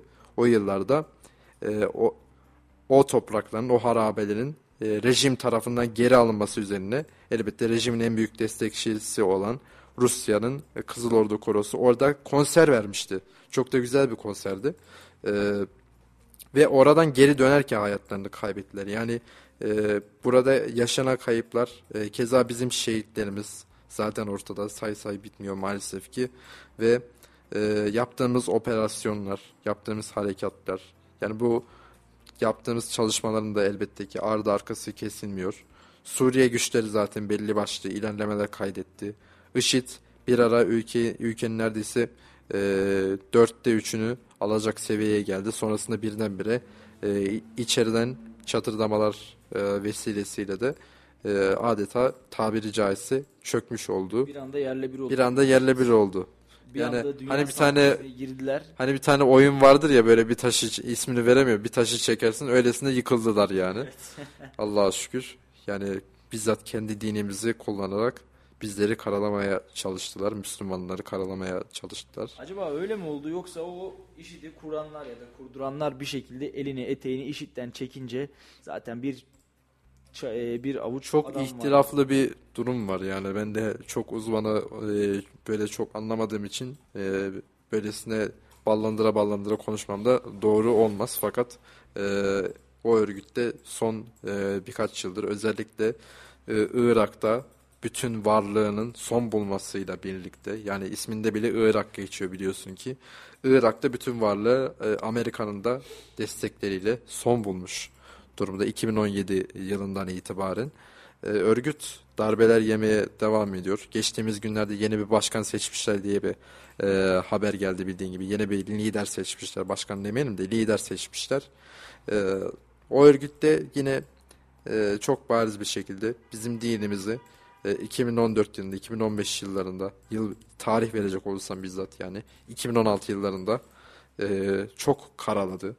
Özellikle Batı dünyasında e, İslamofobi diye tabir ettiğimiz İslam düşmanlığını, İslam korkusunun oluşmasına sebep oldu. Tabi e, belki Müslüman olmayan dinleyicilerimiz de elbette ki mevcuttur. E, fakat onlar da bu olan bitenlerin en az bizler kadar farkındadır düşüncesi içerisindeyim. Şöyle bir durum var aslında. İslamofobiyi de literatüre biraz daha baskın bir şekilde e, sokmuş oldu. Yani Aynen. E, belki de geçmiş yıllarda tabii daha evvel yıllarda bu kadar böyle İslam düşmanlığı, e, yapılmazken bir anda herkes böyle bir İslamofobi e, şeyinde oldu. Yani ben hatırlıyorum. Çünkü ortada ho- Müslüman evet. olan ya da işte Müslümanlığa karşı böyle ya falan diyen insanlar bir anda böyle ya Müslümanlık mı demeye başladılar. E tabi bunun da en büyük suçlusu, en büyük sorumlusu hiç kuşkusuz senin de az önce söylediğin gibi dünyada bu İslamofobiye sebep olan, e, buna araç olarak kılınan insanlar maalesef üzülerek söylüyoruz ki en büyük suçluları, en büyük sorumluları yine bu insanlar. E, gelmiş olduğumuz noktada az önce de söyledim bir saman alevi gibi geldi ve e, gitti işit de bu şekilde sanki birileri tarafından kuruldu, e, birileri tarafından da e, kurduruldu ve sonra aynı kişiler de orayı dağıtmış oldu bunu da e, ifade edelim. Laf Sokak'ta hazır mı Hüseyin? Hüseyin Laf Sokak'ta hazır mı? Kısa bir Laf Sokak'ta arası yapalım istersen Ömer. Sen de ben de böyle bir Tabii. soluklanalım. Maşallah bugün bir hararetli gittin. O ilk yarıdaki durgunluğun ikinci yarı itibariyle son buldu. Bir açıldım, pir açıldım. Verdiğim bilgiler için de sana. Benzer davranışları e, şehrimizin takımından da bekliyoruz. Tabii ki tabii ki biraz sonra son kapanış bölümünde Kayseri Spor'a değiniriz istersen. Çünkü öne geçip kaybedilen maçlarda giden 24-25 puan e, söz konusu. Artık programımızın son bölümünde de o Kayseri Spor'a, Kayseri Spor'un e, son maçlarda kaybettiklerine değiniriz. Kısa bir laf sokakta arası ardından kaldığımız yerden devam edeceğiz. Bizim millet bizim psikolojisi bozuldu. Ne yaptığını bildiği yok. Ee, Atatürk bile beni Türk hekimlerine emanet edin demiş. Pandemi döneminde çok e, zor şartlarda çalıştılar. 15 saat nöbet, 20 saat nöbet tutanlar oldu. Bugün 14 Mart Tıp Bayramı. Bugün meclise Türkiye'deki sağlık çalışanlarına uygulanan şiddetle alakalı yeni bir yargı paketinin sunulması bekleniliyor. Bizler de vatandaşlara bununla alakalı sorular sorduk. Bakalım ne cevaplar aldık. Bence doğru bir karar çünkü e, ben de sağlık çalışanı olarak çalıştım yakın zamanda. E, Onların neler çektiğini ben çok iyi biliyorum. Yani başları sıkıştığında sağlık e, sektörüne hemen kolayca gidebiliyorlar. İstediklerini yaptırabiliyorlar. İğnesi, ilacı, her şeyi. Ama olumsuz bir şey yaşandığında da bunun karşılığı şiddet olmamalı. E, Yani bu konuda gerçekten caydırıcı e, şeyler yapılmalı. Onların hak ettiği çok şeyler var çünkü. Ee, nöbetleri var, gece nöbetleri. Yani herkes sıcak yatağında yatarken onlar koşturup e, doğum olur, apandisit olur. Ameli, ben ameliyathanede çalıştım. Neler çektiğini bizzat biliyorum. Doktorların, hemşirelerin. E, bir de e, doktorlar dışında hemşirelerin de maaşlarının özellikle iyileştirilmesi, özellikle özel sektörde.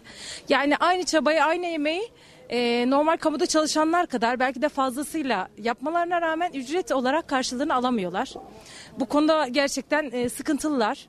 Ya şimdi e, sağlığa şiddet niye ortaya çıkıyor? Bir kere onun sorgulanması lazım. Bu e, vatandaş niçin böyle doktorlara saldırmayı, hemşire hanımlara saldırmayı kendinde hak görüyor? Bunun iyice irdelenmesi gerekiyor.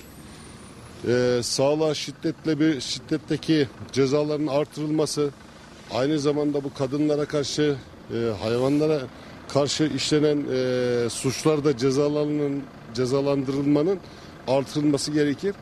Yani insana zarar verdiği veren kişilerin elini kolunu sallayarak dolaşması hiçbir şekilde doğru değil. Yani ben kendim de doktorum. Ee, insanlara empati yapıyoruz. Acile geldikleri zaman dertleriyle ilgileniyoruz ama vatandaşta doktora karşı bir ön yargı var. Yani doktor yanında olmadığı zaman zannediyor ki doktor sağda solda çay içiyor. Mesela ben ameliyattayken acile gelen vatandaş ee, diyor ki nerede bu doktor? Eğer ben e, çocuğuma bir şey olursa veyahut da yakınıma bir şey olursa doktordan bunun hesabını sorarım diyor. Orada doktorun ameliyatta olacağını veyahut da başka bir yerde olacağını düşünmüyor. Vatandaşlardan benim beklentim şu, eğer doktor istedikleri zaman yanlarında değilse bir, sayı olarak yetersizlik var. İki de mutlaka başka bir yerde başka bir şey yapıyordur. Artım istiyorum. Çünkü onlar bizim için, benim çocuğum kemik iliği nakli olmuştu. Hastaydı. Önce Allah'a sonra doktorlarımıza ve hemşirelerimize. İnan ki Erciyes Tıp Fakültesi'nde özellikle Mehmet Akif, Özdemir hocamın tıp bayramını bütün hepsini de kutluyorum. Yani bizim için bulunmaz bir nimet ya şu memleketimizdeki doktor. Çünkü dışarıdan gelenleri görüyorum. O insanlar bizim için çabalıyorlar. Neden sen ona şiddet uyguluyorsun? Allah verdiği hocanın ne yapabilir o? Benim oğluma yüzde otuz şansına beni nakil aldılar çocuğumu. E ben kalkaydım hadi bir şey olsaydı o çocuğuma adamlara mı döveydim şeydeydim şiddet uygulayaydım. Ben ondan yana hiç sevmiyorum bu olayları haberlerde de izliyorum. Yani şahsen gördüğüm de oldu. Hastanelerde de çünkü çok e, ben çocuğum bir yaşından 10 yaşına kadar ben, ben hastanedeyim. Sürekli haftanın diyeyim ki 3 gün oradaydım. Görüyordum da. Vay hemşireye şu şöyle, vay bekledik, vay sırada, vay bilmem bir şey veyahut işte şu şöyle. E, Benim çocuğuma mesela e, o şeyinde tutunamadık. Tutunamadığında ilaç başladılar çocuğa. E, bildim, hissettim ben. Ama ne yapabilecek? Adamların işi Allah binlerce hepsinden razı olsun, hepsinden memnunum. Adaletli adaletsizlik bu. Başka bir şey değil yani. Ya şu anda olur mu bir Cumhurbaşkanımız dışarı gidin diyebilir mi ya? Böyle bir şey var mı? Rahmetli e, Atatürk bile beni Türk hekimlerine emanet edin demiş. Ama biz ne yapıyoruz? Türk hekimlerine istediğiniz yere gidin. Ne yapalım şimdi Suriyeli mi dolduralım ya? Suriyeli doktor gelecek. Ee, sonra yeni mezun olmuş e, pratisyenler atanacak. Onları atarım diyor. Ama bunun bu şekilde olmadığını herkes biliyor. E, mesela Cumhurbaşkanımız bunu nasıl söylüyor? O da ayrı bir konu. Var mesela bizim doktor yakınlarımız da var. Bir anda oradan üniversiteden mezun olduktan sonra hemen bir taraflara atanmadılar. Bir sürü profesörlerin yanında durdular. Ameliyatlara, operasyonlara girdiler. Böyle yetiştiler yani. Ama e, ücretlerinden e, tarafa, şiddetten tarafa Öncelikle e, insanlara hizmet eden insanların efendisidir buyuruyor e, hadis-i şerif. Sağlık çalışanları görevlerini yapıyorlar. Fakat o e, hastaneye geldiğimiz anda hani acile ya da vesaire başka yere o ruh haliyle işte benim hastam benim hastamdan yola çıkaraktan neden yapılmadı, niye e, tam tedavisi yapılmadı gibi farklı eylemlerde bulunuyor. O anki ruh haliyle. Fakat oradaki ben şuna inanıyorum. Çalışan hastane personeli işinin en iyisini yapıyor. Yani o vatandaşın şu eksikti, şunu yapma, şunu neden yapmadınız demesine çok gerek yok diye düşünüyorum. Tabii kamu personeline saygı duyulması lazım. Orada e, doktorlarımız, sağlıkçılarımız çok zor görev yapıyorlar. Hele pandemi döneminde çok e, zor şartlarda çalıştılar. 15 saat nöbet, 20 saat nöbet tutanlar oldu. Ailesine gidemeyenler oldu. Tabii bu e, saygısızca davrananların cezasını kanunda yeri neyse ona göre verilmesi lazım. Bir takım elbise giymeyle efendime söyleyeyim hakime, savcıya saygı göstermesiyle bu olmaz. Esas çalışana saygı göstermesi lazım. Katılıyorum. Vallahi ben doğru düşünüyorum. Ceza ne kadar artarsa o kadar şey azalır. Şiddet azalır. Ben başka diyecek bir şey yok inşallah. Peki ya sağlık çalışanlarına sizce neden şiddet uygulanıyor olabilir? Vallahi bizim millet bizim psikolojisi bozuldu. Ne yaptığını bildiği yok. İnan en ufak bir şeye ya silah çekiyor ya birbirine e, şey e, bıçaklayıp öldürüyor ya. Bu kadar psikolojisi bozuk bir millet olur mu? Konuşacaklarımız var devam ediyor. Evet konuşacaklarımız var artık son bölümüyle kapanış için sizlerle kısa da bir laf sokakta arası yaptık ve vatandaşlarımızın da seslerini duyurmaya çalıştık, gayret gösterdik. Yine eee, şöyle son birkaç haberimiz var onları da okuyup daha sonra programı kapatacağız. Rusya Dışişleri Bakanlığı içlerinde Amerika Birleşik Devletleri Başkanı Joe Biden, Savunma Bakanı Austin ve Dışişleri Bakanı Blinken'ın da olduğu 13 üst düzey yetkilinin yaptırım listesine alındığını açıklamış. Eee, tabii ki Rusya'da durmuyor. Onlar da e, yaptırımınıza yaptırım diyor. Restinize rest Misilleme. diyor. Misilleme yapıyor. Neyse ney diyor yani. E, savaşın en acı fotoğrafı başlığıyla da bir fotoğraf paylaşılmış. Maalesef e, Mariupol'de 2000'i aşkın sivil hayatını kaybetmiş. 2100'ün üzerindeki sivil maalesef hayatını kaybetmiş ve toplu mezarlar açılmaya başladı Ukrayna'da. Savaşın bir başka yüzü, savaşın acı yüzü maalesef dünyada e, filler tepişirken çimler ezilmeye, insanlık ölmeye devam ediyor. e, toplu mezarlar açılmaya başlanmış ve vatandaşlar da e, bu toplu mezarlara maalesef gömülüyor. E, Tabi dünya basınına yansıyan, sosyal medyaya yansıyan e, birçok fotoğraf var, birçok kare var. Bunlardan doğru olanlar var, yanlış olanlar var. Baktığımız noktada ama e, bir de tabii ki bu şekilde böyle e, acı bir şekilde öyle söyleyeyim hayatını kaybedenler de var. Allah'tan rahmet dileyelim. E, söyleyecek çok da bir şey yok aslında. Sözün bittiği, sözün son bulduğu yerdeyiz. Bunu da ifade edelim. Ukraynalı müzakereci Rusya ile görüşmelerin yeniden başladığını duyurdu. Görüşmelerde ateşkes ve çek, geri çekilme konularının da masaya yatırıldığı bildirildi. Öte yandan dün Ukrayna heyetine başkanlık eden Ukrayna Devlet Başkanlığı Ofis Başkan Yardımcısı Podolyak konuya ilişkin yaptığı açıklamada dördüncü tur müzakerelerinin zor olduğunu belirterek müzakereler barış, ateşkes, askeri birliklerin çekilmesi ve güvenlik garantileri için yapılıyor ifadelerini kullanmıştı. Teknik ara verildiğini söylemişti ve müzakerelere devam edileceği söylenmişti. E, bunu da ifade edelim. 5. E, tur başlayacak. Ukrayna'nın Rusya saldırısının 20. gününde devam ederken taraflar barış görüşmeleri için bir araya gelmeye devam ediyor. Ukrayna'nın müzakere heyetinden bir delege Rusya için görüşmelerin sürdüğünü bildirdi. Ateşkes ve birliklerin çekilmesi hususunda da konuşulduğu açıklandı. İnşallah herhalde birkaç güne de artık e, tam manasıyla savaş sona erer diyelim. Yani buradan e, ben şu çıkarımı yaptım. Yani Rusya gerçekten burada e, yine bazı yorumlayanları da dikkat e, göz önünde bulundurarak ben de şu çıkarım yaptım. Rusya burada ciddi bir zaman kazandı. Ciddi bir e, kendini e, toparlamaya başladı bu anlamda. Yani yediği tokatların çünkü ardı arkası kesilmiyor. Yani ekonomik yaptırımlar, bireysel yaptırımlar, işte hava sahasını kapatmalar, bunlara yapılan misillemeler vesaire. Yani şu anda e, Batı dünyası da Rusya, e, e, Rusya adeta tabiri caizse bir şamar oğlanına bu noktada çevirmiş durumda. Fakat Rusya'da e, ayakta durduğunu ve temellerinin e, sağlam olduğunu bir şekilde göstermeye elbette ki çabalıyor ve e, bunu e, bizzat Rusya-Ukrayna görüşmeleri sırasında yapılan olaylardan e, anlıyoruz ki Rusya'da aslında böyle hiç de böyle e, gevşe e, Rus e, ordusunun ilerleyişini bir duraksama, bir gevşeme, bir ateşkes, bir itidal e, hiçbir şekilde görmemekteyiz. Tabi bir de bu e, görüşmelerin şu anda 5.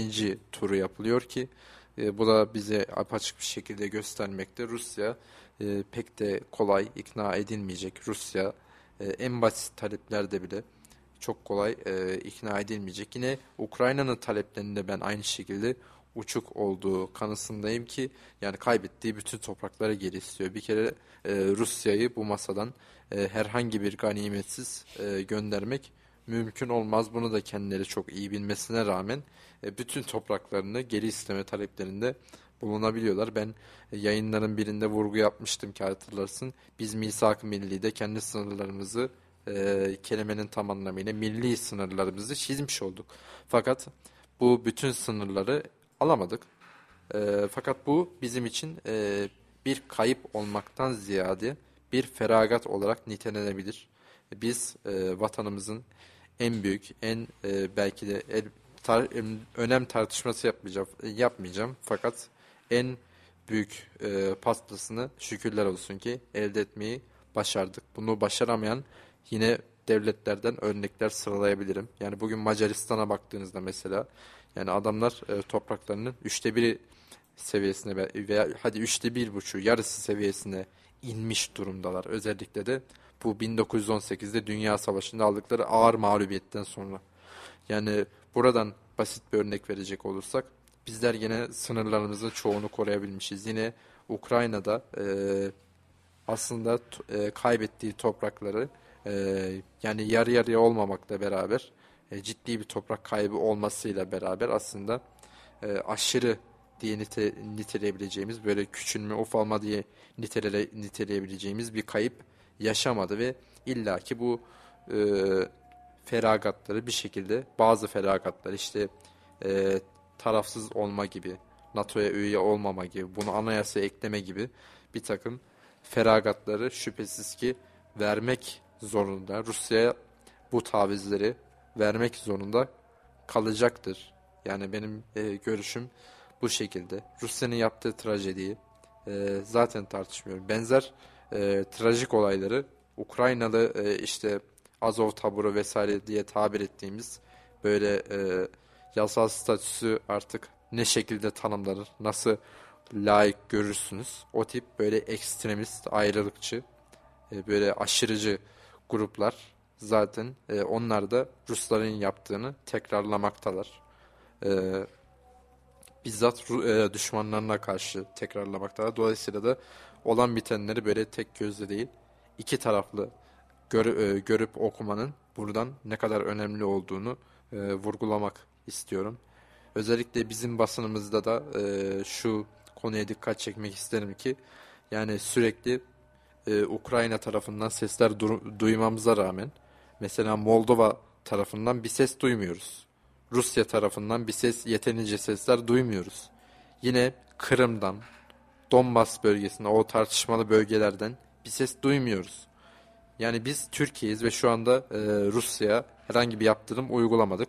Bütün ticaretimiz vesairemiz, e, uçuş seferlerimiz vesaire, bütün ilişkilerimiz sapasağlam bir şekilde tabii e, hassas bir e, dengede gitmesi, gitmesiyle beraber bütün bu e, ilişkilerimiz devam ediyor ve biz de bu fırsatı kullanarak aslında yani oralarda e, bir şekilde e, haber almamız gerekiyor ki olayı iki taraflı değerlendirebilelim. Madalyonun ön yüzünü gördüğümüz kadar arka yüzünü de görelim ki e, kimin ne yapmaya çalıştığı daha açık bir şekilde şekilde e, ortaya serilsin ve bizim kamuoyumuzda ve hatta dünya kamuoyu da buna göre kararlarını verebilsin.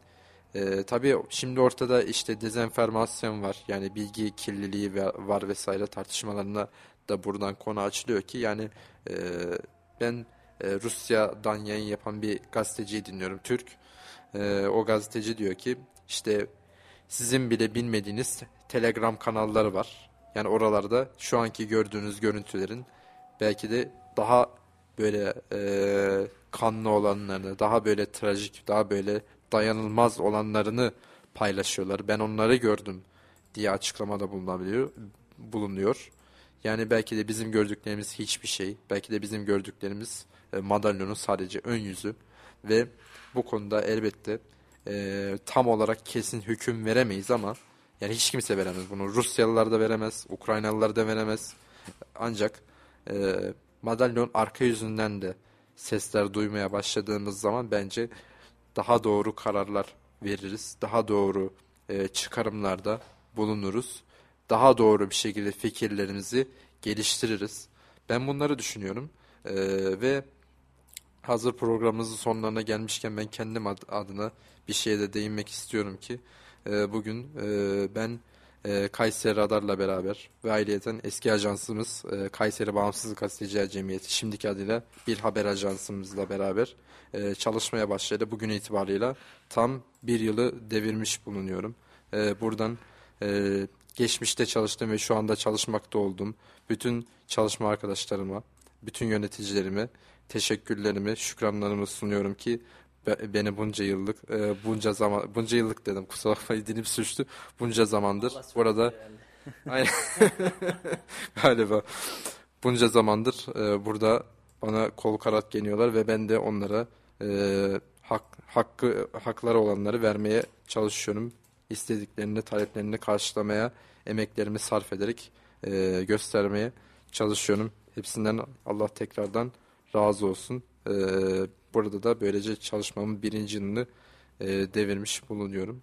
Yani son kez olarak kendilerine teşekkür edeyim. Nice bir yıllara diyelim Ömer. Biz de e, sendeki gelişmeden, sen, sendeki verimli çalışmadan dolayı oldukça da mutluyuz, oldukça da memnunuz. Seninle çalışmaktan da mutluluk duyuyoruz. İyi ki varsın, iyi ki bizdesin. Uzun yıllar boyunca da aynı çatı altında çalışabilmeyi Allah nasip etsin diyelim. İnşallah. Şimdi programımızı bitiriyoruz artık. Kabine ve Bakanlar Kurulu'nda e, Cumhurbaşkanı Recep Tayyip Erdoğan kabine toplantısı sonrasında Bakanlar Kurulu'nun ardından bir açıklama yapacak. Ulusal sesleniş konuşması gerçekleştirecek ve bu da Kayseri Radar ve Radyo Radar'dan canlı olarak dinleyicilerimizle buluşacak. Efendim bugünlük de programımızın sonuna geldik. Ee, yarın saat 17'de yeniden radyolarınızda oluncaya dek hoşçakalın diyorum ama bir yere ayrılmayın. Bir müzik aramız olacak, bir haber aramız olacak. Cumhurbaşkanı Recep Tayyip Erdoğan'a daha sonra mikrofonlarımızı uzatacağız. Haberler ve gelişmelerin devamı için bizleri takip etmeye devam edin. İyi akşamlar. Salih Zeki Çetin'in sunumuyla konuşacaklarımız var sona erdi.